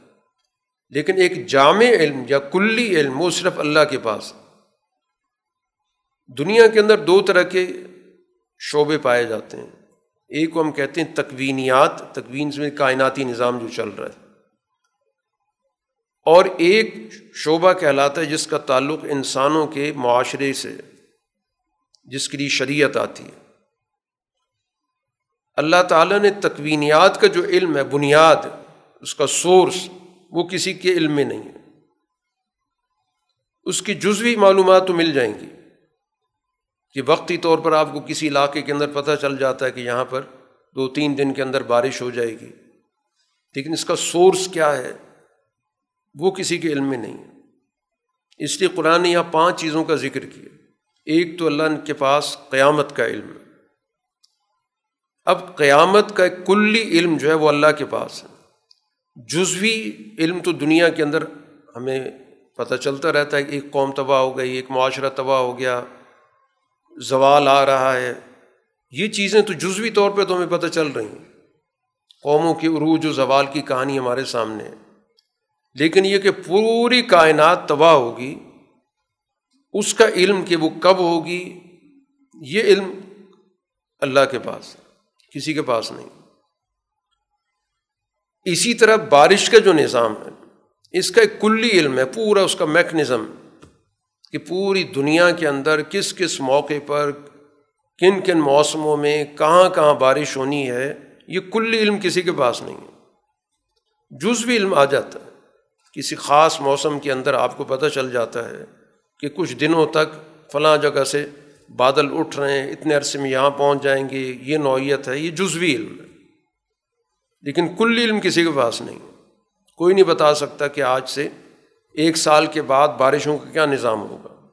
اس کی کیا نوعیت ہوگی؟ کتنا ان، اس کی مقدار ہوگی؟ یہ کل علم کسی کے پاس نہیں۔ یا اسی طرح قرآن حکیم نے کہا کہ اللہ تعالیٰ کے علم میں ہے کہ ماؤں کے رحم میں کیا چیز ہے۔ جزوی علم تو انسان جان لیتا ہے۔ وقتی طور پہ جب بچہ ماں کے پیٹ میں آ گیا تو ٹھیک ہے، آپ نے آلات کے ذریعے کچھ چیزیں پتہ کر لیں۔ لیکن وہ آپ کا اپنا علم ویسی نہیں ہے، وہ تو آلات کا علم ہے، مشین کا علم ہے۔ آلات میں خرابی آ گئے تو آپ کا علم ختم ہو گیا۔ آپ کا اپنا علم تو ہے ہی نہیں وہاں پر۔ وہ تو سارا کا سارا اعتماد کر رہا ہے ان آلات پر، اس مشین پر۔ اور یہ کہ اس سے پہلے ابھی وہ انسان دنیا میں آیا نہیں، تو کسی کے علم میں نہیں ہے۔ کہ اس ماں کے پیٹ میں کتنے بچوں نے آنا ہے اور ان میں سے کتنوں نے زندہ رہنا ہے، کتنوں نے مر جانا ہے، یہ کلی علم کسی کے پاس بھی نہیں ہے۔ صرف ایک جزوی سا علم ہے کہ وقتی طور پر وہ بچہ جو ماں کے پیٹ میں آ گیا، آپ نے کسی مشین کے بل بوتے پر اس کے بارے میں پتہ چلا لیا۔ لیکن کل علم آپ کے پاس بالکل نہیں ہے۔ یا اسی طرح قرآن ذکر کرتا ہے کہ کسی شخص کو نہیں پتہ کہ وہ کل کیا کرے گا۔ کوشش کرتے بھی ہیں، پلان بناتے بھی ہیں، کئی دفعہ ہماری باتیں ٹھیک بھی ہوتی ہیں، لیکن کل علم کسی کے پاس نہیں کئی دفعہ ہمارے پلان دھرے کے دھرے رہ جاتے ہیں۔ کئی دفعہ ہم نے سوچا ہوتا ہے لیکن اگلے دن حالات بالکل بدل جاتے ہیں۔ کیونکہ ہمارے پاس کلی علم نہیں تھا۔ جز بھی تو ٹھیک ہے، ہم نے اندازہ کر کے کوئی نہ کوئی پلان کر لیا۔ اور اس پلان پہ عمل بھی ہو ہی جاتا ہے۔ پانچویں بات قرآن نے بتایا کہ کوئی شخص یہ نہیں جانتا کہ کس زمین پر اس کی موت آئے گی۔ انسان پوری کوشش کرتا بھی رہتا ہے۔ جہاں پر رہتا ہے، جہاں پر اس کا اٹھنا بیٹھنا ہے، جہاں پر اس کا خاندان ہے یا وغیرہ وغیرہ، وہیں پر اس کی موت آئے۔ لیکن ظاہر ہے کہ یہ ایک معلوم حقیقت ہے کہ موت انسان کہیں کا سوچ رہا ہوتا ہے، ایک موت کہیں اور آ جاتی ہے اس کی۔ یہی پانچ گویا کہ بنیادی باتیں جن کا کلی علم صرف اللہ کے پاس ہے۔ جزوی درجے کے اندر علم دنیا کے اندر انسانوں کو حاصل ہو جاتا ہے۔ اور قرآن نے اسی کلی علم کی نفی کی۔ امام مالک رحمۃ اللہ علیہ ان کی پوری زندگی مدینہ میں گزری۔ وہ اپنی پوری زندگی میں مدینہ سے کبھی باہر نہیں گئی سوائے ایک موقع کے، حج کرنے کے لیے۔ مکہ گئے تھے۔ اور وہ اسی لیے وہاں سے نہیں نکلتے تھے کہ کوئی پتہ نہیں کہ کسی وقت میری موت آ جائے اور میں مدینہ سے باہر ہوں۔ تو ایک موقع پر ان کے ذہن میں خیال آیا کہ کسی طرح یہ پتہ چل جائے کہ میری زندگی کتنی ہے تاکہ میں اگر کوئی سفر کرنا چاہوں تو کر لوں۔ یہ ان کے ذہن پہ ایک چیز غالب ہوگی۔ اب وہ خواب میں دیکھتے ہیں، کوئی شخص ان کو ہاتھ کی پانچ انگلیوں سے اشارہ کر رہا ہے۔ اب وہ اس فکر میں پڑ گئے کہ یہ پانچ کیا ہے؟ میرے پانچ دن رہ گئے ہیں، پانچ مہینے رہ گئے ہیں، پانچ سال رہ گئے ہیں۔ تو اس دور کے اندر جو خواب کی تعبیر کے بہت بڑے عالم تھے، ابن سیرین، ان سے جا کے پوچھا کہ مجھے بتا دو کہ یہ پانچ سے کیا مراد ہے؟ انہوں نے کہا یہ کچھ نہ مہینے ہیں، نہ سال ہیں۔ یہ تو قرآن کی اس آیت کی طرف اشارہ ہے کہ پانچ باتوں کا علم صرف اللہ کے پاس ہے اور کسی کے پاس نہیں تو بہرحال یہ بات یہاں پر قرآن حکیم نے اس کلی علم کی کی ہے کہ جو مجموعی پورا کا پورا علم ہے وہ صرف اللہ کے پاس ہے۔ ضمنی علم کی بات اس کی یہاں پر قرآن نے نفی نہیں کی۔ صورت سجدہ مکی صورت ہے۔ اس میں قرآن کی طرف دعوت دی گئی کہ اللہ تعالیٰ قرآن کو آہستہ آہستہ دنیا میں نازل کر رہا ہے۔ اور یہ بالکل اسی طرح کا جیسے دنیا کا نظام چل رہا ہے کہ آہستہ آہستہ اوقات آتے ہیں، موسم آتے ہیں، دن رات کا نظام ہے، کوئی بھی چیز آنن فانن نہیں ہوتی۔ تو اسی طرح یہ قرآن بھی آہستہ آہستہ معاشرے کے اندر اپنے نتائج پیدا کر رہا ہے۔ اس کے ساتھ لوگ جڑ رہے ہیں، اس پر ایمان لا رہے ہیں۔ اور یہ آہستہ آہستہ ایک طاقت بن رہی ہے۔ تو جس طرح دنیا کا ایک نظام ہم باقاعدہ دنیا کے اندر دیکھ رہے ہیں کہ موسم اپنے وقت پر آتے ہیں، چیزیں اپنے وقت پہ پیدا ہوتی ہیں، سارا کا سارا نظام اسی پہ کھڑا ہے۔ کوئی بھی چیز آنن فانن نہیں ہوتی۔ تو اسی طرح قرآن حکیم کا نزول بھی اللہ نے آنن فانن نہیں رکھا۔ تیئیس برس میں اتر رہا ہے۔ اور پھر اس کے ساتھ جو لوگ جڑ رہے ہیں، اس پر ایمان لا رہے ہیں، وہ بھی ظاہر آہستہ آہستہ ایک طاقت بن رہی ہے۔ تو جب یہ طاقت مکمل ہو جائے گی، اس پر اجتماعیت بن جائے گی، تو یقیناً دنیا کے اندر اس کے نتائج ظاہر ہوں گے۔ تو اس پورے کائناتی نظام کا یہاں پر قرآن حکیم نے ذکر کیا۔ اسی ضمن میں قرآن حکیم نے یہاں پر ان دونوں جماعتوں کا بار بار قرآن موازنہ کرتا ہے۔ ایک قرآن پر ایمان رکھنے والی جماعت اور ایک قانون توڑنے والی جماعت۔ دونوں کا گویا کہ قرآن نے یہاں پر تعارف کرایا کہ ہماری آیات پر ایمان تو وہ جماعت رکھتی ہے، وہ لوگ رکھتے ہیں کہ جب ان کو اپنے رب کی یاد دہانی کرائی جائے۔ تو چونکہ ان کے دلوں کے اندر رب کی حقیقت ہوتی ہے، رب کے ساتھ تعلق ہوتا ہے، تو وہ اللہ کی اس حقیقت سے اپنے تعلق کے نتیجے میں اس کے سامنے سجدے میں گر پڑ حقیقت شناسی، کہ اللہ سے ایک تعلق جڑا تو ان کے دلوں کے اندر اس کی عظمت پیدا ہوئی اور اس وجہ سے گویا ان نے اپنے آپ کو اللہ کے سامنے پیش کر دی پھر اللہ کی پاکیزگی ان کی زبان پر آ گئی اور ان کے اخلاق کے اندر کسی بھی درجے کے اندر تکبر نہیں ہوتا۔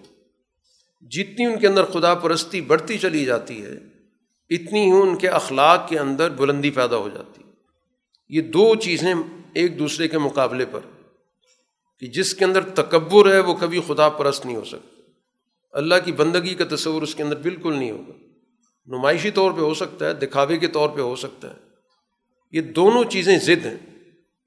تو جس کا اللہ سے جتنا تعلق مضبوط ہوگا، اس کے اندر اتنی ہی لوگوں کے ساتھ توازو کی آجزی کی نوعیت موجود ہو۔ تکبر اس کے اندر نہیں ہوگا۔ اسی اللہ سے تعلق کے نتیجے میں یہ راتوں کو اٹھتے ہیں۔ ان کے پہلو اپنے بستروں سے علیحدہ رہتے ہیں، یہ اللہ کو یاد کرتے ہیں۔ دونوں کیفیات کے ساتھ کہ ایک اندیشہ بھی ہوتا ہے کہ کہیں ہم سے کوئی بدعملی سرزد نہ ہو رہی ہو اور امیدیں بھی اللہ سے جڑی ہوئی ہوتی ہیں۔ تو دونوں کیفیات ملی جلی ان کے اندر ہوتی ہیں۔ اور جو اللہ نے ان کو وسائل دیے ہوتے ہیں، ان وسائل کو پھر وہ سوسائٹی میں عام کرتے ہیں، خرچ کرتے ہیں۔ ان پہ سام بن کے نہیں بیٹھتے۔ یہ ہے وہ جماعت جو آیات پر ایمان رکھنے والی ہے۔ قرآن اسی پہ سوال کر رہا ہے کہ یہ ایمان والے کیا ان کے برابر ہو سکتے ہیں جو ان تمام چیزوں کے قوانین کی خلاف ورزی کرتے ہیں؟ پھر قرآن خود ہی جواب دیتا برابر نہیں ہو سکتے۔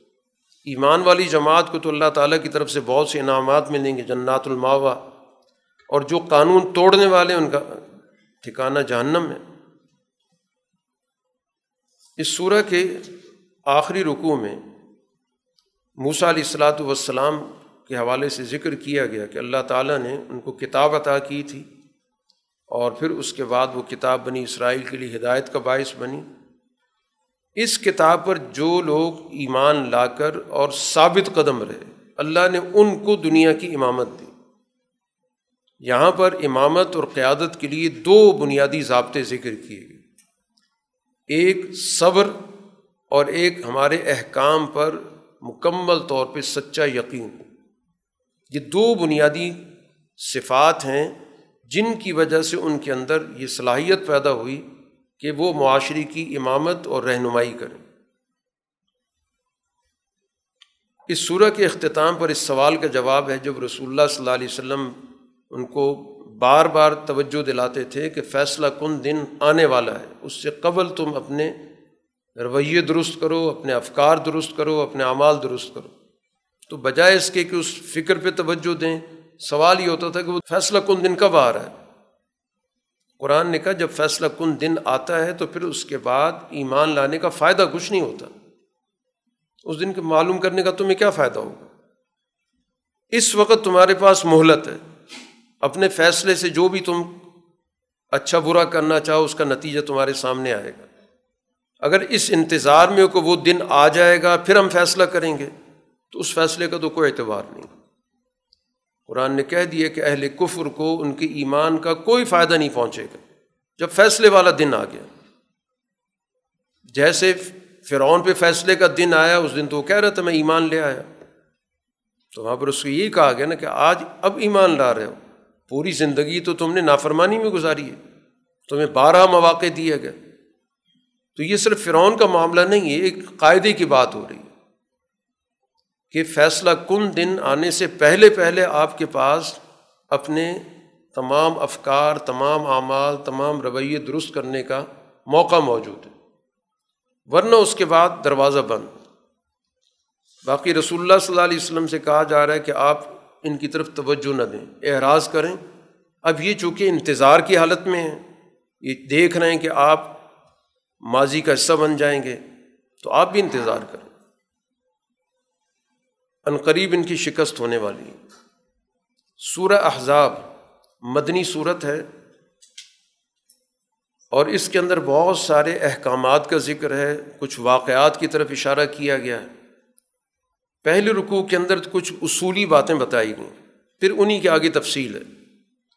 سب سے پہلا حکم قرآن حکیم نے رسول اللہ صلی اللہ علیہ وسلم کو مخاطب کر کے یہ کہا کہ اللہ کا تقوی اختیار کریں اور اس کا لازمی نتیجہ کیا ہے کہ کافروں کی اور دغا بازوں کی اور منافقوں کی کوئی بات نہ مانیں جس کے دل کے اندر اللہ تعالیٰ کا تقوی ہوگا، وہ دنیا کے اندر کسی بھی عدل دشمن، دین دشمن دغا باز نفاق والوں کے ساتھ کبھی بھی اس کا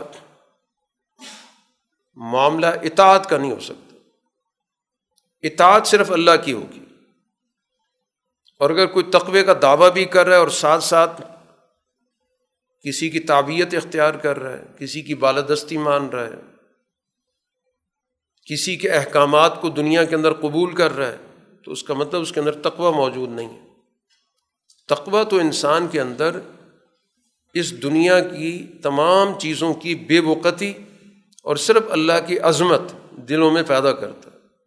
اور اس عظمت کے تحت وہ دنیا کے اندر زندگی کے تمام معاملات کے اندر عدل قائم کرتا ہے۔ تقوے کا لازمی حصہ عدل ہے۔ اس کے بغیر تقوے کا کوئی تصور نہیں ہے۔ تو اس لیے سب سے پہلے تو یہ دو باتیں جوڑ دی گئیں۔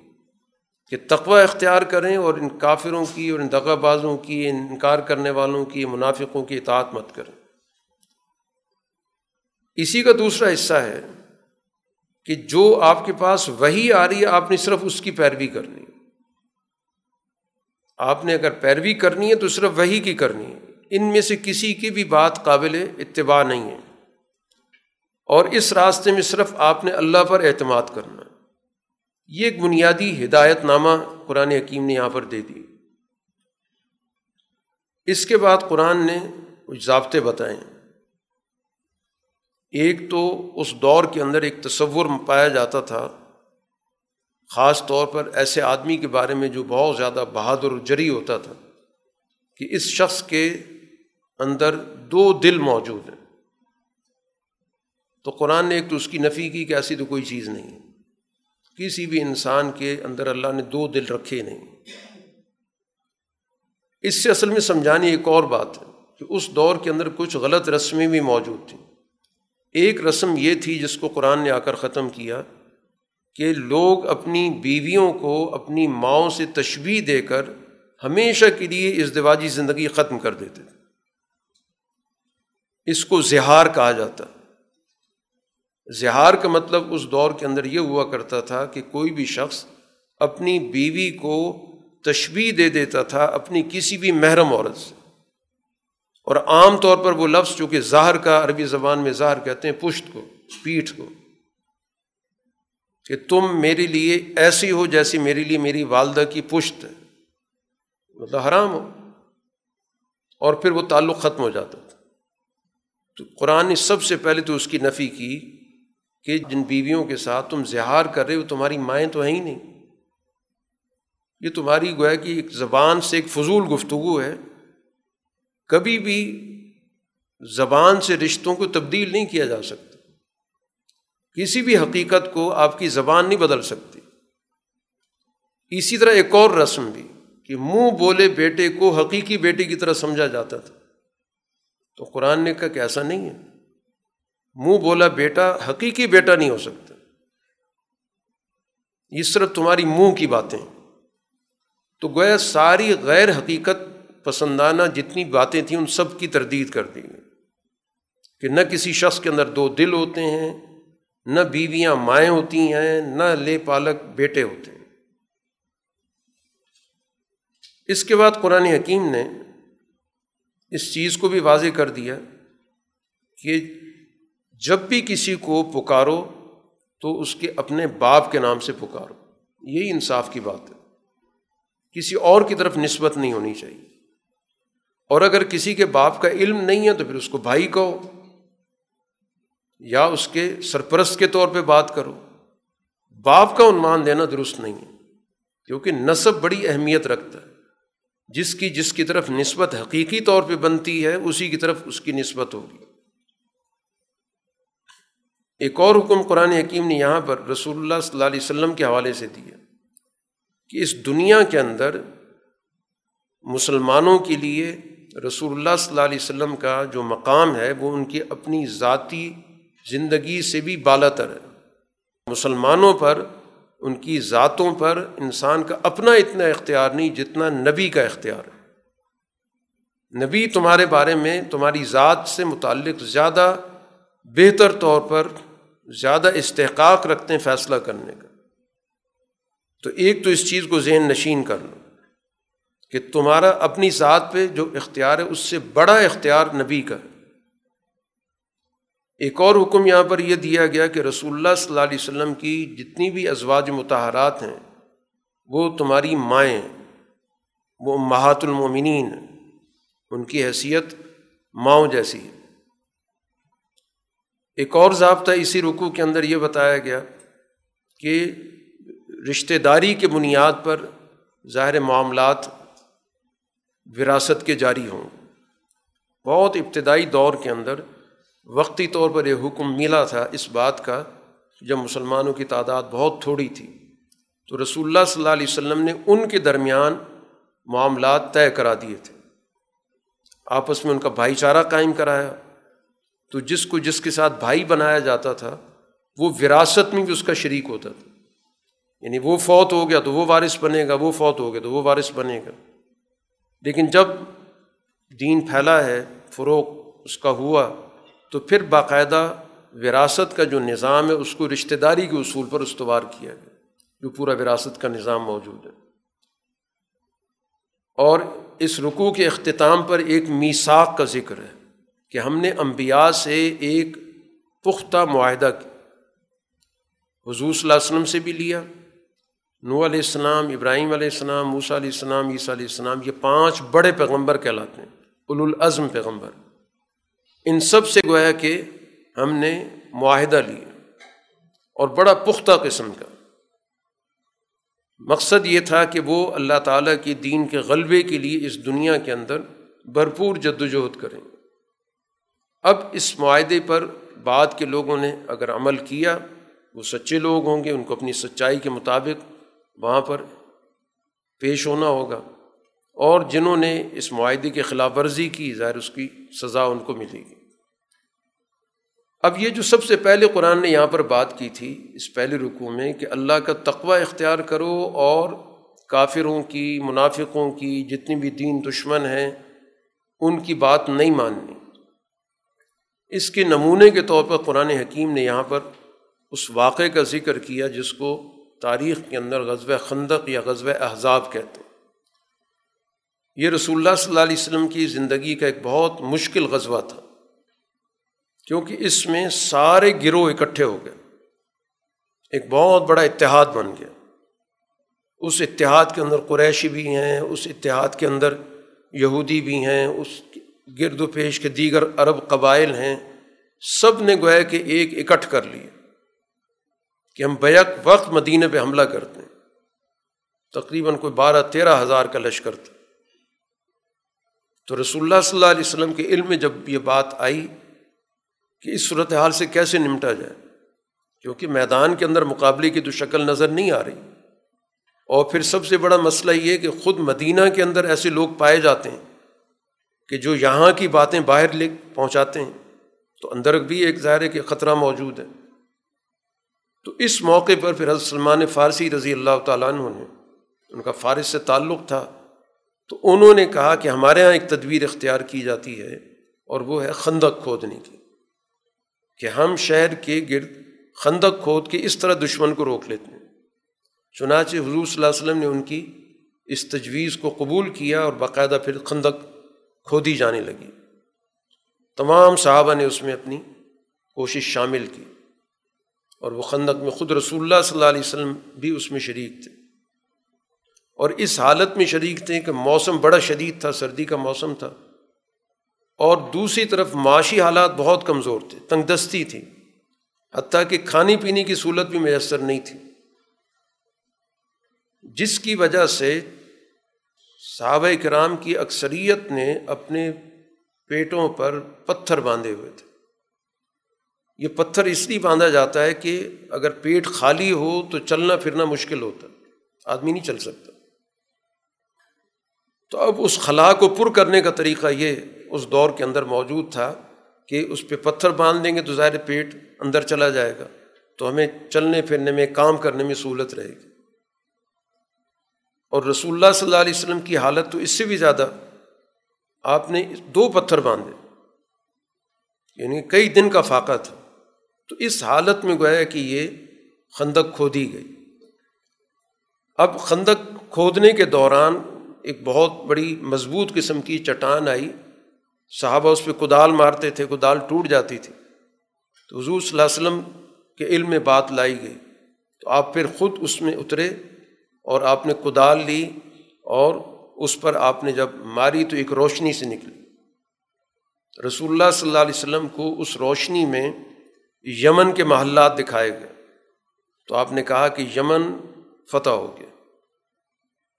اور اسی طرح کچھ ٹکڑا اس چٹان کا ٹوٹ گیا۔ پھر ایک اور کدال ماری، ٹوٹا، روشنی نکلی۔ تو آپ نے کہا کہ شام کے محلات فتح ہو گئے۔ پھر ایک اور کدال ماری اور ریزہ ریزہ ہو گئی، پھر روشنی نکلی۔ تو آپ نے کہا فارس کے محلات فتح ہو گئے۔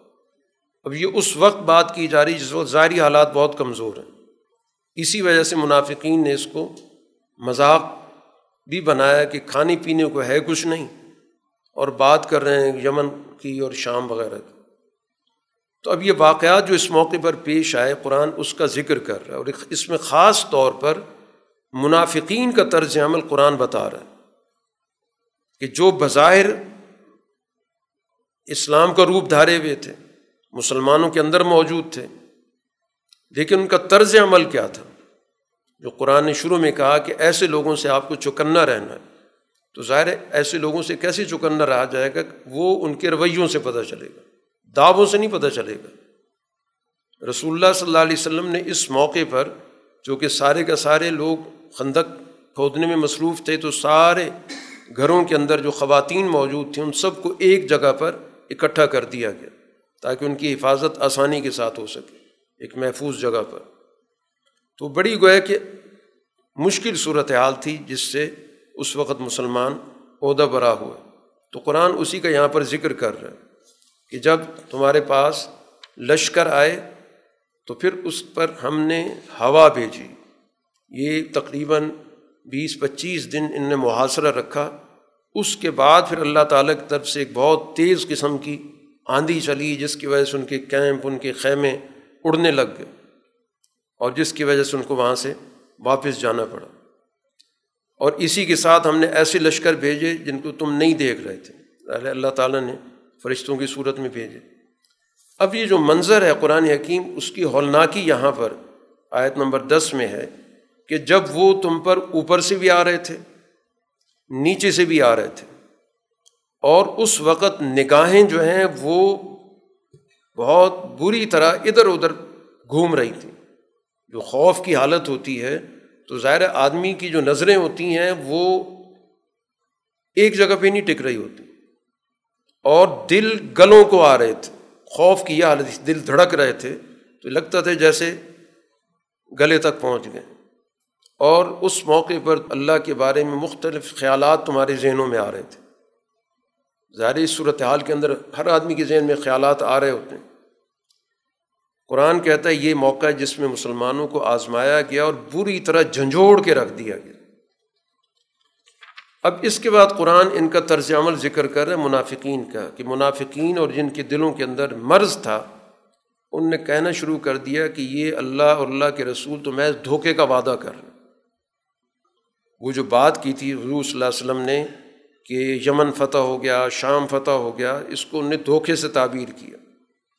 کہ اس صورت حال میں گویا کہ یہ تو بہت بڑا ہمیں دھوکہ دیا جا رہا ہے۔ ظاہری حالت تو پریشان کن ہے، دشمن نے گھیرا ڈالا ہوا ہے، کھانے کو ہے کچھ نہیں۔ تو ایک تو انہوں نے گویا کہ اس چیز کو بجائے اس کے کہ اس پہ یقین رکھتے، یہیں سے پتہ چل گیا کہ ان کا نفاق ہے۔ ایک گروہ کا طرز عمل یہ ذکر کیا کہ لوگوں کو کہنے لگا، یہاں مت کھڑے ہو، گھروں کو جاؤ۔ یہاں لڑائی کی کوئی صورت حال نظر نہیں آ رہی۔ یہاں تو کوئی توازن ہی نہیں ہے۔ آدمی وہاں کھڑا ہوتا ہے، کوئی برابری کی تو نوعیت ہو۔ یہاں تو کوئی مقابلہ ہی نہیں ہے۔ تو یہاں سے چلو۔ کچھ وہ لوگ بھی تھے جو رسول اللہ صلی اللہ علیہ وسلم کے پاس آ کے کہہ رہے تھے، گھر اکیلا ہے۔ کوئی پتہ نہیں، دشمن حملہ کر دے۔ آپ ہمیں جو ہے نا اجازت دیں۔ قرآن کہتا گھر بالکل اکیلا نہیں تھا۔ کیونکہ حضور صلی اللہ علیہ وسلم نے تمام گھر والوں کو، تمام خواتین کو ایک جگہ پر، ایک کیمپ میں سب کو محفوظ رکھا ہوا تھا۔ اور ان کی نگرانی کا نظام بھی رکھا ہوا تھا۔ تو ایسا تو کوئی معاملہ تھا ہی نہیں کہ کسی کا گھر اکیلا پڑا ہوا اور دشمن اس پہ حملہ آور ہو جائے گا۔ صرف یہ بھاگنا چاہتے ہیں۔ اور ان کی حالت یہ ہے، قرآن حکیم یہاں پر ذکر کر رہا ہے کہ اگر یہ دشمن کہیں سے داخل ہو جاتا اور پھر ان سے یہ کہتا کہ اپنا ایمان چھوڑو، ہمارے ساتھ مل جاؤ تو یہ سارے ان کے ساتھ مل جاتے۔ بالکل انتظار نہ کرتے۔ تو یہ تو اصل میں بنیادی طور پر دین دشمن لوگ ہیں۔ حالانکہ انہوں نے پہلے یہ اللہ سے معاہدہ کیا تھا، جب غزوہ عہد ہو گیا تو اس کے بعد جب حضور صلی اللہ علیہ وسلم نے ان کی سرزنش کی کہ تم لوگوں نے عین موقع پر ساتھ چھوڑا ہے، تو انہوں نے آئندہ کے لیے آپ سے بڑا پکا وعدہ کیا، بلکہ معاہدہ کیا کہ ہم کبھی پیٹ پھیر کے نہیں جائیں گے۔ اور اس موقع پر نے یہ طرز عمل اختیار کیا۔ قرآن حکیم ان کو کہہ رہے تم موت سے نہیں بھاگ سکتے، قتل ہونے سے نہیں بھاگ سکتے۔ بھاگنے سے کیا ہوگا؟ موت نے آنا تو آ کے رہے گی۔ اسی طرح قرآن نے ذکر کیا کہ ان کے اندر کچھ ایسے لوگ بھی تھے کہ جو رکاوٹیں پیدا کر رہے تھے۔ اور اپنے بھائی بندوں سے کہہ رہے تھے، ہمارے پاس آ جاؤ۔ مسلمانوں کے پاس رہ کے تو مصیبت میں پڑو گے۔ تمہارے بارے میں ان کے دلوں کے اندر حد درجہ بخل تھا۔ نہ ہم نے ان کے ساتھ کھڑا ہونا ہے، نہ ان کے لیے ہم نے کوئی جانی قربانی دینی ہے، نہ ہم نے مال خرچ کرنا ہے۔ اور خوف کی حالت ان پر یہ تھی، ان کی آنکھیں گھوم رہی تھیں جیسے ان پہ موت تاری ہو رہی ہے۔ اور جو ہی خوف کی حالت ختم ہوگی تو پھر تم دیکھنا کہ بڑی تیز تیز زبانوں کے ساتھ گفتگو کریں گے۔ اور اگر دشمن سے کوئی مال و متا ملا ہوگا تو ٹوٹ پڑیں گے کہ ہمیں یہ دیا جائے۔ ان لوگوں نے تو یہ خیال کر لیا تھا کہ اب یہ جماعتیں واپس نہیں جاتی۔ اب ہم گھیرے میں آ چکے ہیں اور اب ہمیں دشمن جو ہے مغلوب کر کے رہے گا۔ اور آئندہ کے لیے ان کے ذہن میں بات یہ آتی ہے کہ اگر آئندہ ایسا کوئی واقعہ ہوا تو بہتر ہوگا کہ ہم کہیں دیہات کی زندگی میں رہیں تاکہ مصیبت میں تو نہ پڑیں۔ وہیں سے پتہ کرتے رہیں کہ کیا ہوا، مدینہ پہ حملے کی کیا نوعیت۔ ہوئی یہ سارا منظر کو ہے کہ قرآن حکیم نے اس وقت کا ذکر کیا جب مدینہ منورہ پر یہ چاروں طرف سے یلغار ہو رہی تھی اور رسول اللہ صلی اللہ علیہ وسلم اور آپ کی جماعت اس موقع پر جس ثابت قدمی سے رہی، اسی پر قرآن نے کہا کہ اللہ کے رسول کی زندگی میں ایک اعلیٰ درجے کا نمونہ موجود ہے اس وطن حسن لیکن ان لوگوں کے لیے جو اللہ سے ملاقات کی امید رکھتے ہیں اور بکثرت اللہ کو یاد کرتے ہیں۔ اہل ایمان میں سے کچھ ایسے تھے جنہوں نے اللہ سے کیے گئے عہد کو پورا کر دیا۔ وہ دنیا سے چلے گئے، شہید ہو گئے۔ کچھ انتظار میں ہیں کہ جب ہمیں موقع ملے گا، ہم اپنی جان اللہ کو پیش کر دیں۔ گے اب یہاں پر اللہ تعالیٰ نے ان انعامات کا بھی ذکر کیا جو اس موقع پر اللہ تعالیٰ نے عطا کیے۔ کہ جو سچے لوگ تھے، ان کو تو اپنی سچائی کی وجہ سے اللہ تعالیٰ نے دنیا میں بھی جزا دی۔ اب یہ جتنے بھی کافر تھے، غصے کی حالت میں پورا پلان ان کا ناکام ہو گیا۔ بغیر کسی فائدہ حاصل کی ان کو پسپا ہونا پڑا۔ کیونکہ جب وہ تیز قسم کی آندھی چلی، ان کے کیمپ اڑ گئے اور آپس میں افراتفری پھیل گئی، پھر اس کے علاوہ آپس میں ایک دوسرے کے خلاف ان کی نفرتیں پیدا ہو گئیں۔ ان کو یہ خیال آنے لگا کہ شاید کوئی گروہ حضور صلی اللہ علیہ وسلم سے بالا بالا معاہدہ نہ کر رہا ہو۔ ایک صحابی نے آپ سے اجازت مانگی کہ آپ مجھے اجازت دیں، میں اپنی ایک چال چلتا ہوں۔ چنانچہ حضور صلی اللہ علیہ وسلم نے ان کو اجازت دے دی، وہاں پر چلے گئے۔ تو ان کو اسی طرح کی بات سمجھائی۔ یہودیوں سے یہ کہا، ان کے ساتھ ملے ہوئے تھے کہ دیکھو، یہ تو لوگ چلے جائیں گے۔ اس کے بعد تم نے حضور صلی اللہ علیہ وسلم کے ساتھ رہنا ہے۔ تو اس لیے ان لوگوں کا کوئی اعتبار نہیں۔ یا اگر تم سے کوئی چیز مانگیں تو تم ان سے ضمانت کے طور پہ کوئی چیزیں مانگنا۔ اندھا ان پہ اعتماد مت کرنا۔ پھر ادھر جا کر ان سے بات چیت کی۔ کہ یہودیوں کی، یہ تو رہتے مدینہ میں، کوئی پتہ نہیں معاہدہ کر رہے ہوں اور تمہیں پھنسا دیں گے۔ تو یہ تم سے کچھ چیزیں مانگیں گے اور ضمانت کے طور پر تو اسی سے پتہ چل جائے گا کہ ان کی نیت ٹھیک نہیں ہے۔ تو پھر جب ان کی آپس میں گفتگو ہوئی کہ ہمیں تم پہ اعتماد نہیں، تو ہمیں کوئی ضمانت کے طور پہ چیز دو۔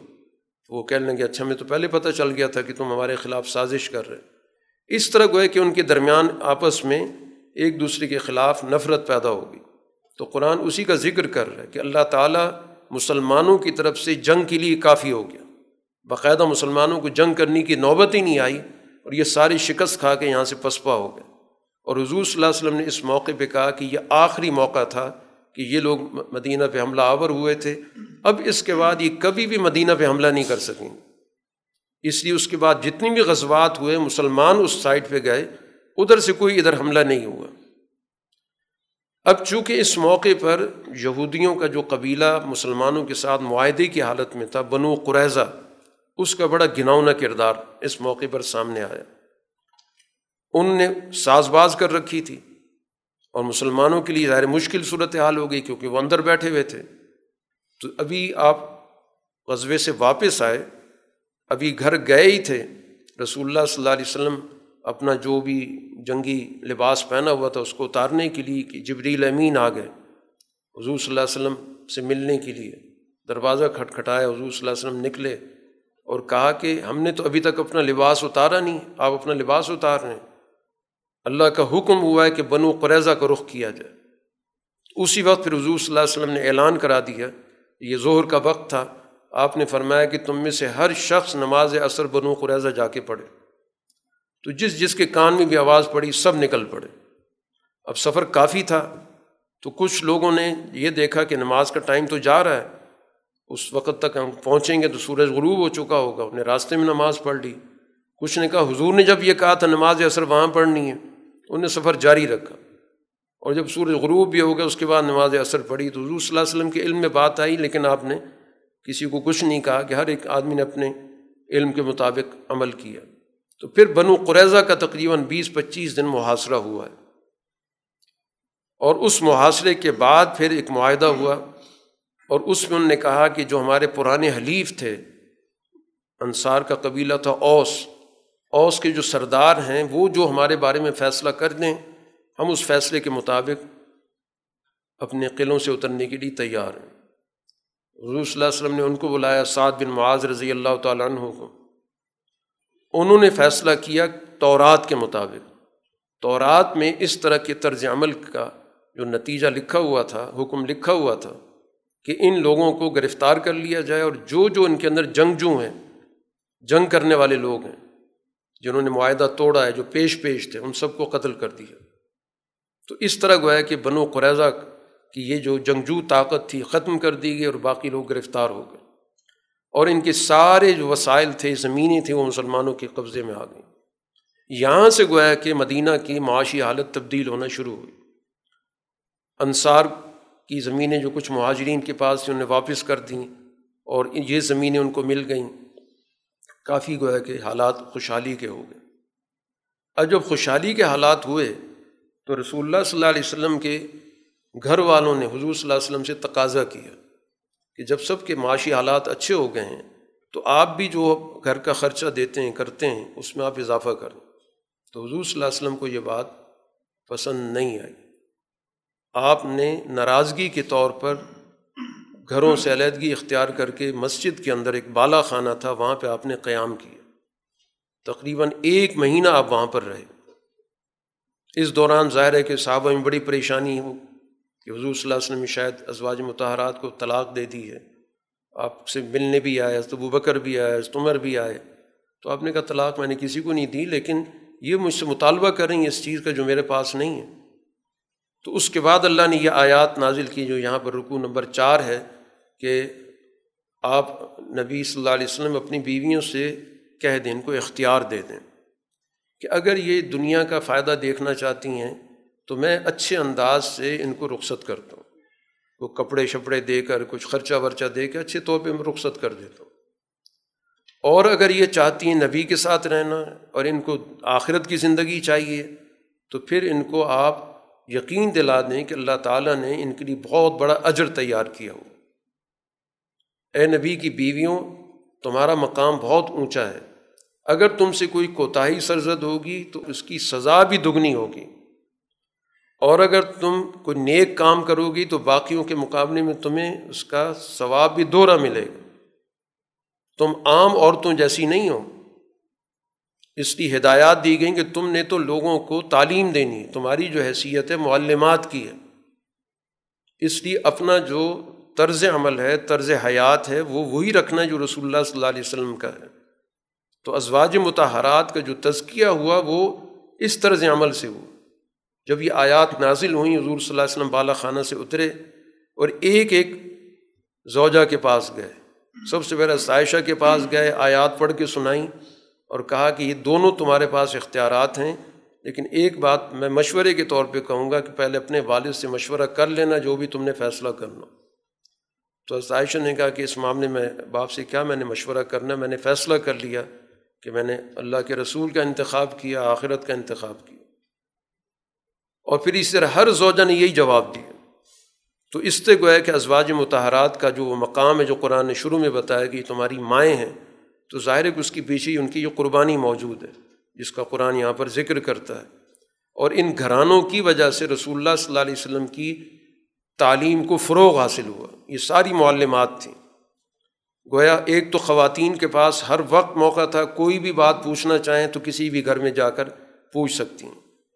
اور اس کے علاوہ صحابہ کے پاس بھی یہ موقع موجود تھا کہ کوئی بات بھی ایسی پوچھنی ہو گھریلو معاملات کے حوالے سے، تو جا کے دروازہ کھٹکھٹا کے پوچھتے تھے اور وہ ان کو بتاتی تھیں جو بھی صورت حال ان کے علم میں ہوتی تھی، تعلیمات۔ تو یہ گویا کہ بنیادی طور پر رسول اللہ صلی اللہ علیہ وسلم کا جو گھر ہے، یہ تعلیم کا اور حکمت کا گھر ہے۔ اس لیے قرآن نے کہا کہ تم ان چیزوں کا ذکر کرو جو تمہارے گھروں کے اندر اللہ کی آیات نازل ہو رہی ہیں۔ حکمت و دانائی کی باتیں نازل ہو رہی ہیں۔ ان کا تذکرہ کرو، ان کو لوگوں تک پہنچاؤ۔ اب رسول اللہ صلی اللہ علیہ وسلم اور آپ کی ازواج متحرات کی تعلیم سے جو جماعت تیار ہوئی، قرآن نے اس کا تعارف کرایا۔ مسلمان مرد، مسلمان عورتیں، ایمان والے مرد، ایمان والی عورتیں۔ اللہ کے سامنے جھکنے والے مرد، اللہ کے سامنے جھکنے والی عورتیں۔ سچ بولنے والے مرد، سچ بولنے والی عورتیں۔ صبر کرنے والے مرد، صبر کرنے والی عورتیں، اللہ کے سامنے آجزی کرنے والے مرد آجزی کرنے والی عورتیں، اللہ کے راستے میں صدقہ کرنے والے مرد، صدقہ کرنے والی عورتیں، روزہ رکھنے والے مرد، روزہ رکھنے والی عورتیں، اور پاک دامن مرد، پاک دامن عورتیں، اللہ کا ذکر کرنے والے مرد، اللہ کی ذکر کرنے والی عورتیں۔ یہ وہ جماعت ہے جس کو رسول اللہ صلی اللہ علیہ وسلم نے اور آپ کی ازواج متحرات نے تیار کیا۔ اس کے لیے کر اللہ تعالیٰ نے ان کے لیے مغفرت کا اور اجر عظیم کا وعدہ کیا۔ اس کے بعد قرآن حکیم ایک اور چیز کی طرف توجہ دلاتا ہے۔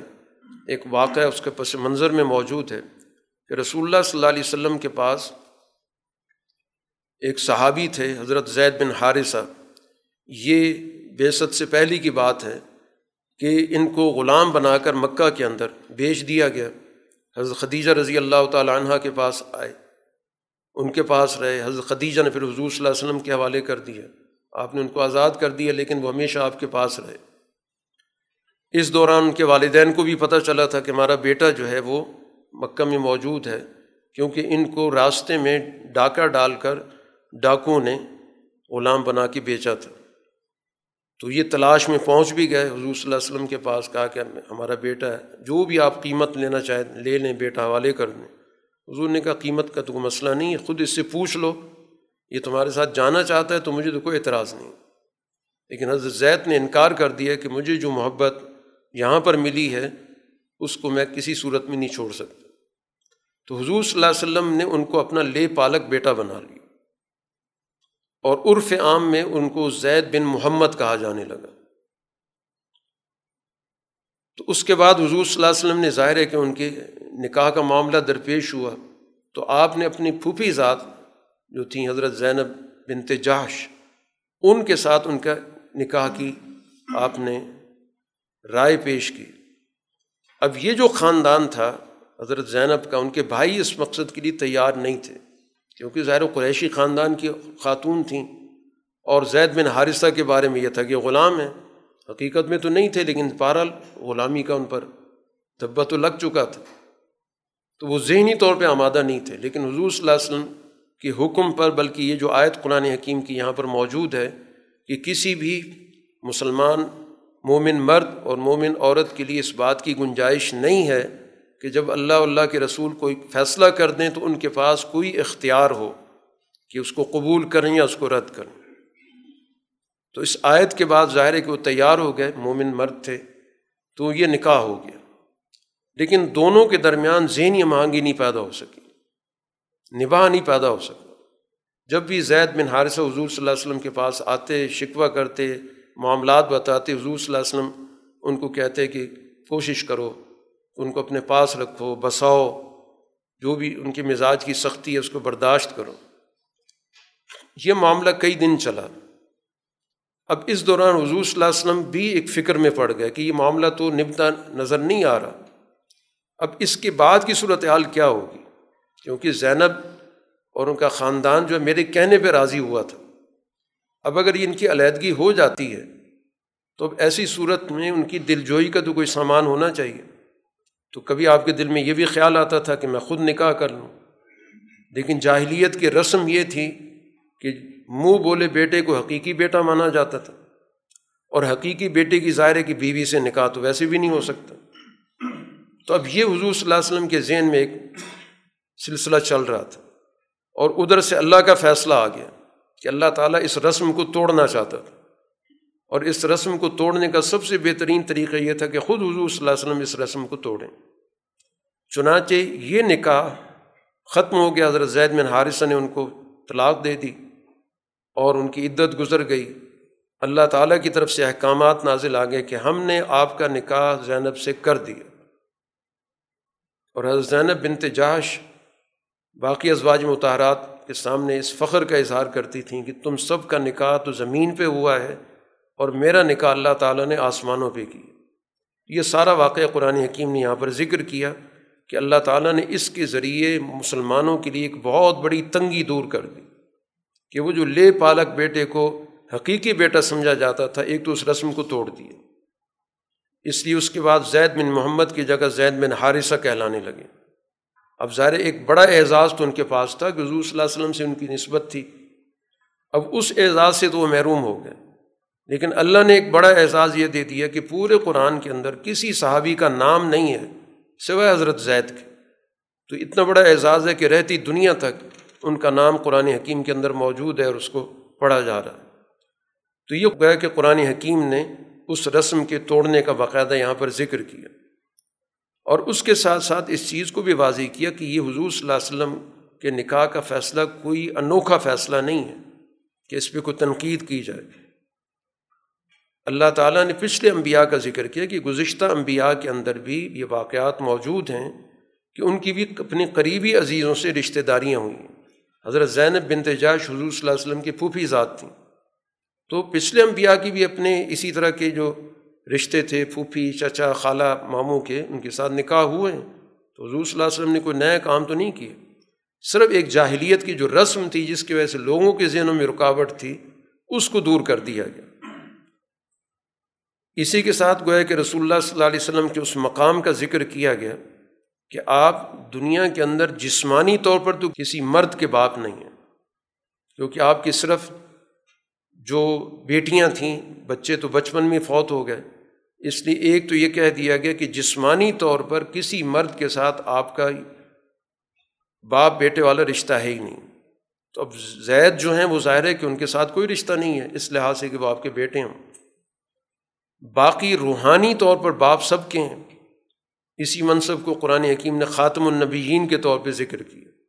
کہ حضور صلی اللہ علیہ وسلم کو اللہ نے یہ آخری اعزاز دیا کہ نبوت آپ پر مکمل ہو گئی۔ اور امت کے لیے آپ روحانی باپ کی حیثیت رکھتے ہیں کیونکہ آپ کے ازواج کو مہات المومنین کہا گیا۔ اور اسی بنیاد پر آپ کو مسلمانوں پر ان کی ذات سے زیادہ اختیار حاصل ہے۔ وہ جو حدیث میں کہا کہ اس وقت تک تم مومن نہیں ہو سکتے جب تک کہ رسول اللہ صلی اللہ علیہ وسلم کی محبت تمہارے دلوں کے اندر اپنے ماں باپ سے اولاد سے بھی زیادہ نہ ہو۔ تو روحانی ابوت کا روحانی جو تعلق ہے وہ موجود ہے۔ رسول اللہ صلی اللہ علیہ وسلم کے منصب کا ذکر کیا گیا کہ اللہ تعالیٰ نے آپ کو اس دنیا کے اندر جو بھیجا ہے، پانچ آپ کے اعزاز یہاں پر ذکر کیے گئے۔ اس چھٹے رکوع کے اندر کہ اللہ تعالیٰ نے آپ کو شاہد گواہ کے طور پر بھیجا ہے۔ آپ اپنی امت کی گواہی دیں گے کہ کون ایمان لایا، کون ایمان نہیں لایا۔ خوشخبری دینے والے ہیں جو آپ پر ایمان لائے اور خبردار کرنے والے ہیں، ڈرانے والے ہیں۔ ان لوگوں کو جو آپ کے راستے پر نہیں چلے۔ اللہ کے حکم سے اللہ کی راستے کی طرف دعوت دینے والے ہیں۔ اور آپ کی حیثیت گوئے کہ ایک روشن چراغ کی کہ دنیا کے اندر مستقبل میں جو بھی ہدایت ہے، اس کا مرکز آپ کی ذات ہوگی۔ آپ کی ذات سے ہٹ کر دنیا میں کہیں ہدایت موجود نہیں۔ جیسے دنیا کے اندر جہاں بھی روشنی موجود ہے، جتنی بھی کرے ہیں، وہ سارے کی ساری سورج کی روشنی سے روشن ہوتے ہیں۔ تو اسی طرح دنیا کے اندر جو بھی ہدایت کا چراغ جلے، وہ حضور صلی اللہ علیہ وسلم کی ہی ہدایت سے جلے گا۔ اس کے علاوہ ہدایت دنیا کے اندر کہیں موجود نہیں۔ پھر چونکہ یہاں پر کچھ حضور صلی اللہ علیہ وسلم کی آئلی زندگی کا ذکر ہوا تھا اس سے جڑے ہوئے کچھ احکامات قرآن یہاں پر بتا رہا ہے کہ اگر کسی خاتون سے نکاح ہوا اور رخصتی سے پہلے طلاق ہو گئی، تو ایسی صورت میں عدت کا کوئی تصور نہیں۔ عدت کا تصور صرف اس صورت میں آئے گا کہ اگر نکاح کے بعد رخصتی ہو چکی ہو اور پھر طلاق ہوئی ہو یا شوہر کا انتقال ہو جائے۔ ان صورتوں میں تو عدت آتی ہے، لیکن اگر نکاح ہوا، رخصتی نہیں ہوئی، طلاق ہو گئی، تو اس صورت میں کوئی عدت نہیں۔ باقی اگر مہر مقرر تھا، تو آدھا مہر دینا پڑے گا۔ اگر مہر مقرر نہیں تھا، تو پھر دستور کے مطابق، مرد اپنی حیثیت کے مطابق کپڑے کے جوڑے وغیرہ اس کو دے دے گا۔ حضور صلی اللہ علیہ وسلم کے لیے کچھ مخصوص احکام کا بھی یہاں پر ذکر کیا گیا۔ آپ کو اللہ تعالیٰ نے یہ خصوصی کچھ امتیازات دیے تھے، ان میں سے ایک خصوصی حکم یہ ہے کہ اگر کوئی عورت اپنے آپ کو رسول اللہ صلی اللہ علیہ وسلم کے نکاح میں دینا چاہتی ہے، بغیر کسی مہر کے، اور اگر آپ نکاح کرنا چاہتے ہیں تو آپ کو اختیار دیا گیا تھا کہ آپ ایسا کر سکتے ہیں۔ امت میں سے کسی کو اختیار نہیں ہے کہ بغیر مہر کے کسی سے نکاح کرے۔ یہ حضور صلی اللہ علیہ وسلم کی خصوصیت ہے، اس لیے قرآن نے یہاں پر ذکر کیا کہ خالص حکم آپ کے لیے۔ حضور صلی اللہ علیہ وسلم کے چونکہ بہت سے نکاح تھے اللہ تعالیٰ نے آپ کو یہ اختیار دیا ہوا تھا کہ آپ جس گھر میں جب رہنا چاہیں، جتنے دن رہنا چاہیں، آپ پہ کوئی پابندی نہیں۔ کیونکہ آپ کی دیگر مصروفیات بہت زیادہ ہیں، لیکن حضور صلی اللہ علیہ وسلم نے عملاً خود اس کی پابندی کی۔ قرآن نے تو آپ کو اس پابندی سے آپ کو مستثنا کر دیا کہ آپ جس کو اپنے پاس رکھنا چاہیں، رکھیں، کتنے دن رکھنا چاہتے ہیں، کس گھر میں رہنا چاہتے ہیں لیکن خود حضور صلی اللہ علیہ وسلم نے اپنی زندگی میں مساوات کا پورا کا پورا ایک نمونہ پیش کیا۔ تمام آپ نے دن تقسیم کر دیے اور ہر دن ایک زوجہ کے پاس ہوتا تھا، دوسرا دوسرے کے پاس۔ ہر روز نماز اثر کے بعد تمام گھروں میں آپ ایک دفعہ ضرور جاتے تھے۔ سفر میں جب بھی جانا ہوتا تھا، حالانکہ سفر کے اندر اختیار موجود ہے، امت کو بھی اختیار موجود ہے۔ اگر کسی ایک سے زائد نکاح ہوں تو سفر میں جس کو بھی وہ لے جانا چاہے لے جا سکتا ہے، کیونکہ ظاہر سفر کے اپنے تقاضے ہوتے ہیں۔ لیکن حضور صلی اللہ علیہ وسلم نے یہ اہتمام کیا کہ ہمیشہ قرآن اندازی کرتے، جس کا نام نکلتا تھا اس کو ساتھ رکھتے تھے۔ اس لیے ہم مختلف سفروں کے اندر مختلف ازواج متحرات کے نام بھی پڑھتے ہیں۔ اس کے بعد کچھ یہاں پر معاشرتی احکامات بھی دیے گئے۔ ایک تو حضور صلی اللہ علیہ وسلم کا اسی موقع پر جو حضرت زینب بنت جہش رضی اللہ تعالیٰ عنہ سے نکاح ہوا، تو آپ نے ولیمے کا اہتمام کیا۔ صحابہ کرام آئے اس گھر کے اندر، تو ایک تو کچھ لوگ قبل از وقت پہنچ گئے۔ کچھ کھانا کھانے کے بعد بیٹھے رہے بات چیت کرنے، تو باقاعدہ حضور صلی اللہ علیہ وسلم کہ اس حوالے سے اللہ تعالیٰ نے ہدایات نازل کی۔ آپ آتے تھے، دیکھتے تھے کہ لوگ بیٹھے ہیں پھر واپس چلے جاتے تھے۔ تو اللہ تعالیٰ نے باقاعدہ آیتیں نازل کی سب سے پہلے تو یہ بتایا گیا کہ نبی کے گھروں میں بغیر اجازت کے مت داخل ہو۔ جب اجازت ملے تو جاؤ اور وہاں پر بھی کھانے پر نظر رکھ کے مت بیٹھو۔ اور جب کھانا کھا لو جو تو فوراً اٹھ جاؤ۔ باتوں میں مصروف مت ہوا کرو۔ یہ باتیں نبی کو تکلیف دیتی ہیں۔ وہ تو حیا کرتے ہیں۔ کہتے کچھ نہیں ہے لیکن اللہ تعالیٰ کو سچی بات بتانے میں کوئی حیا نہیں ہے۔ اور ایک اور حکم دے دیا گیا کہ ازواج متحرات سے کوئی بھی چیز مانگنی ہو، پوچھنی ہو، تو اوٹ میں کھڑے ہو کر کوئی بات پوچھا کرو یا مانگا کرو۔ یہ بہتر ہے، اس میں دلوں کی صفائی رہتی ہے۔ پھر ایک اور کچھ لوگوں نے ادھر ادھر کی باتیں کی تھیں۔ کہ حضور صلی اللہ علیہ وسلم کی دنیا سے جانے کے بعد کہ ہم فلاں حضور صلی اللہ علیہ وسلم کی بیوی سے نکاح کریں گے تو سختی سے منع کر دیا کہ حضور صلی اللہ علیہ وسلم کو اذیت مت دو۔ کوئی بھی حضور صلی اللہ علیہ وسلم کے ازواج متحرات سے نکاح نہیں کر سکتا۔ وہ ہمیشہ کے لیے گویا ہے کہ مسلمانوں کے لیے محرمات میں ان کا شمار ہے۔ باقی ازواج متحرات کے اپنے جو محر ان کے محرم رشتے ہیں، ظاہر وہ اسی طرح اس پہ کوئی پابندی نہیں لگائی گئی۔ ان کے باپ ہیں، ان کے بھائی ہیں، ان کے چچا وغیرہ جو بھی ہیں۔ ان احکامات کے بیان کرنے کے بعد حضور صلی اللہ علیہ وسلم کا وہ اعزاز ذکر کیا گیا کہ اللہ تعالیٰ اور اللہ تعالیٰ کی ملائکہ ہر وقت رسول اللہ صلی اللہ علیہ وسلم پر اپنی رحمت بھیجتے ہیں۔ اور اہل ایمان سے بھی کہا گیا، درود کا جو حکم دیا گیا کہ حضور صلی اللہ علیہ وسلم پر بھی صلاۃ السلام بھیجا کریں کہ ان کا امت پر یہ حق ہے۔ اس کے بعد ایک اور حکم، اس کا بھی تعلق پردے کے احکامات سے ہے کہ خواتین کو ظاہر گھر سے باہر آنا جانا ہوتا ہے، تو اس کا بھی ضابطہ بتا دیا گیا۔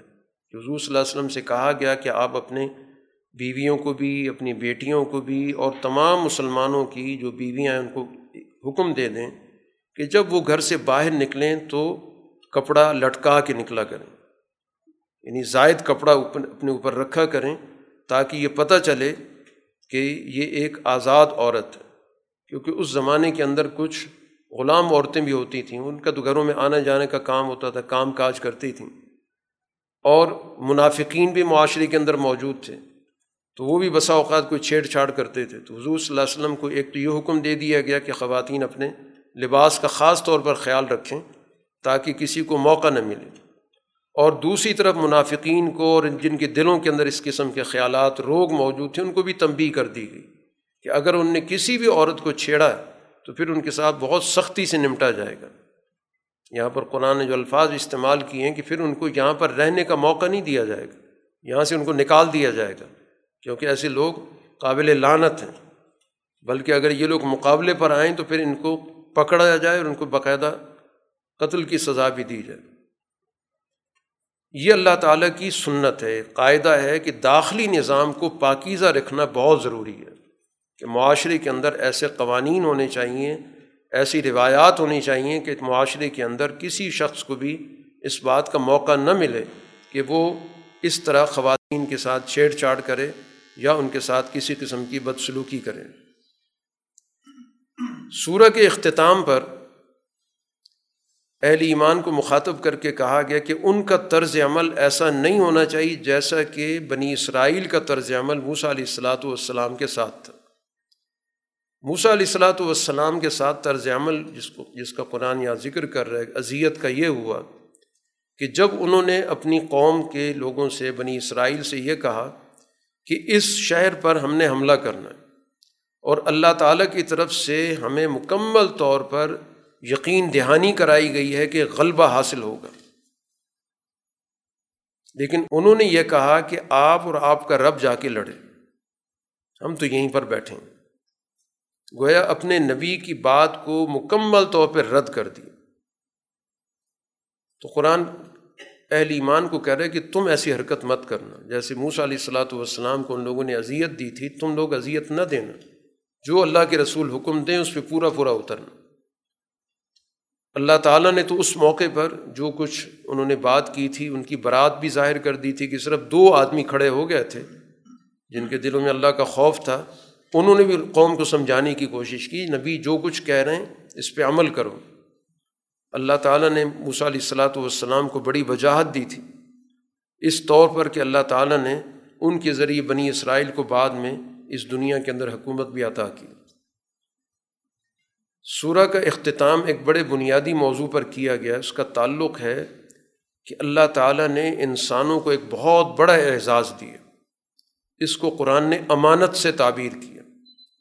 قرآن یہ کہہ رہا ہے کہ ہم نے امانت آسمانوں پر پیش کی، زمین پر پیش کی، پہاڑوں پر پیش کی اور سب اس امانت کو اٹھانے سے خوف زدہ ہو گئے کہ یہ بوجھ ہم سے نہیں اٹھ سکتا۔ جب انسان کو پیش کی تو انسان نے وہ ذمہ داری اٹھا لی۔ کیونکہ اللہ تعالیٰ نے اس انسان کی ساخت ہی ایسی بنائی ہے کہ اس میں دونوں طرح کی صلاحیتیں موجود ہیں۔ حیوانی صلاحیتیں بھی ہیں اور روحانی بھی ہیں۔ یا جس کو بہیمی اور ملکی صلاحیتیں بھی کہتے ہیں۔ جن کے نتیجے میں اس دنیا کے اندر وہ دو چیزوں کا ذمہ دار بنایا گیا۔ کہ ایک تو معاشرے کے اندر علم کو فروغ دے، علم حاصل بھی کرے اور علم کا معاشرہ بھی قائم کرے۔ اور دوسری صلاحیت اس کو دی گئی کہ معاشرے کے اندر ظلم کو مٹا کر عدل کو قائم کرے۔ اب یہ صلاحیت صرف انسان کے اندر موجود ہے۔ یہ امانت کی یہ دو بنیادی اجزاء ہیں، علم اور عدل۔ اور جب وہ علم اور عدل سے منہ موڑے گا تو وہ ظالم بھی ہوگا اور جاہل بھی ہوگا۔ اس لیے قرآن نے کہا کہ یہ ظالم بھی اور جاہل بھی۔ لیکن اس کے اندر صلاحیت موجود ہے، عدل قائم کر سکتا ہے اور کرتا بھی ہے۔ اس میں صلاحیت موجود ہے کہ علم حاصل کرے۔ اور علم حاصل کرے گا تو عالم بھی ہو جائے گا۔ تو سوسائٹی کے اندر علم اور عدل کی اساس پر اس کو امانت کی ذمہ داری دی گئی ہے۔ اب جو اس امانت کی ذمہ داری سے انحراف کرے گا، وہ دو گروہ ہیں۔ ایک منافقین کا گروہ ہے اور ایک قرآن حکیم نے یہاں مشرقین کی گروہ کا ذکر کیا۔ اور جو اس امانت کے تقاضے کو پورا کرنے والے ہیں، وہ ایمان والی جماعت ہے۔ تو اس طرح گویا کہ اللہ تعالیٰ نے ایمان والی جماعت کو اس دنیا کے اندر اتنا بڑا اعزاز دیا کہ جو پوری کائنات میں کسی نے قبول کرنے کی حامی نہیں بھری۔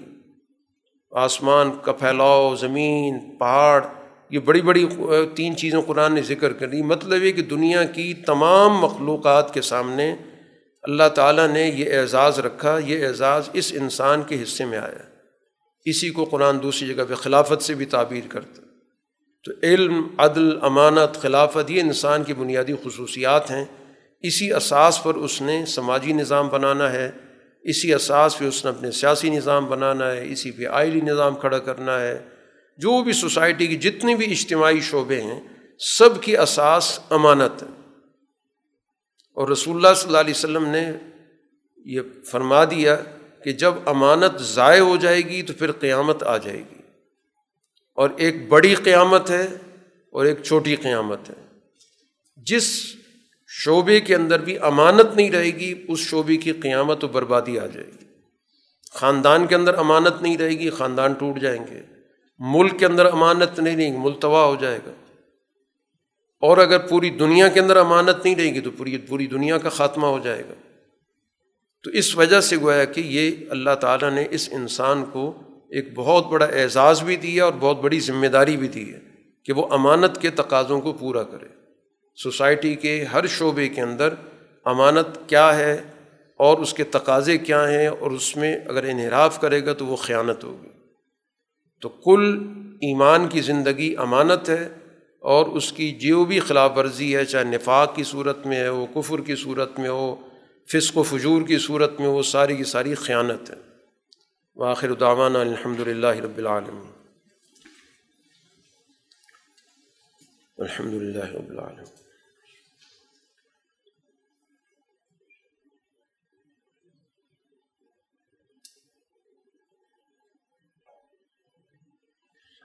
معین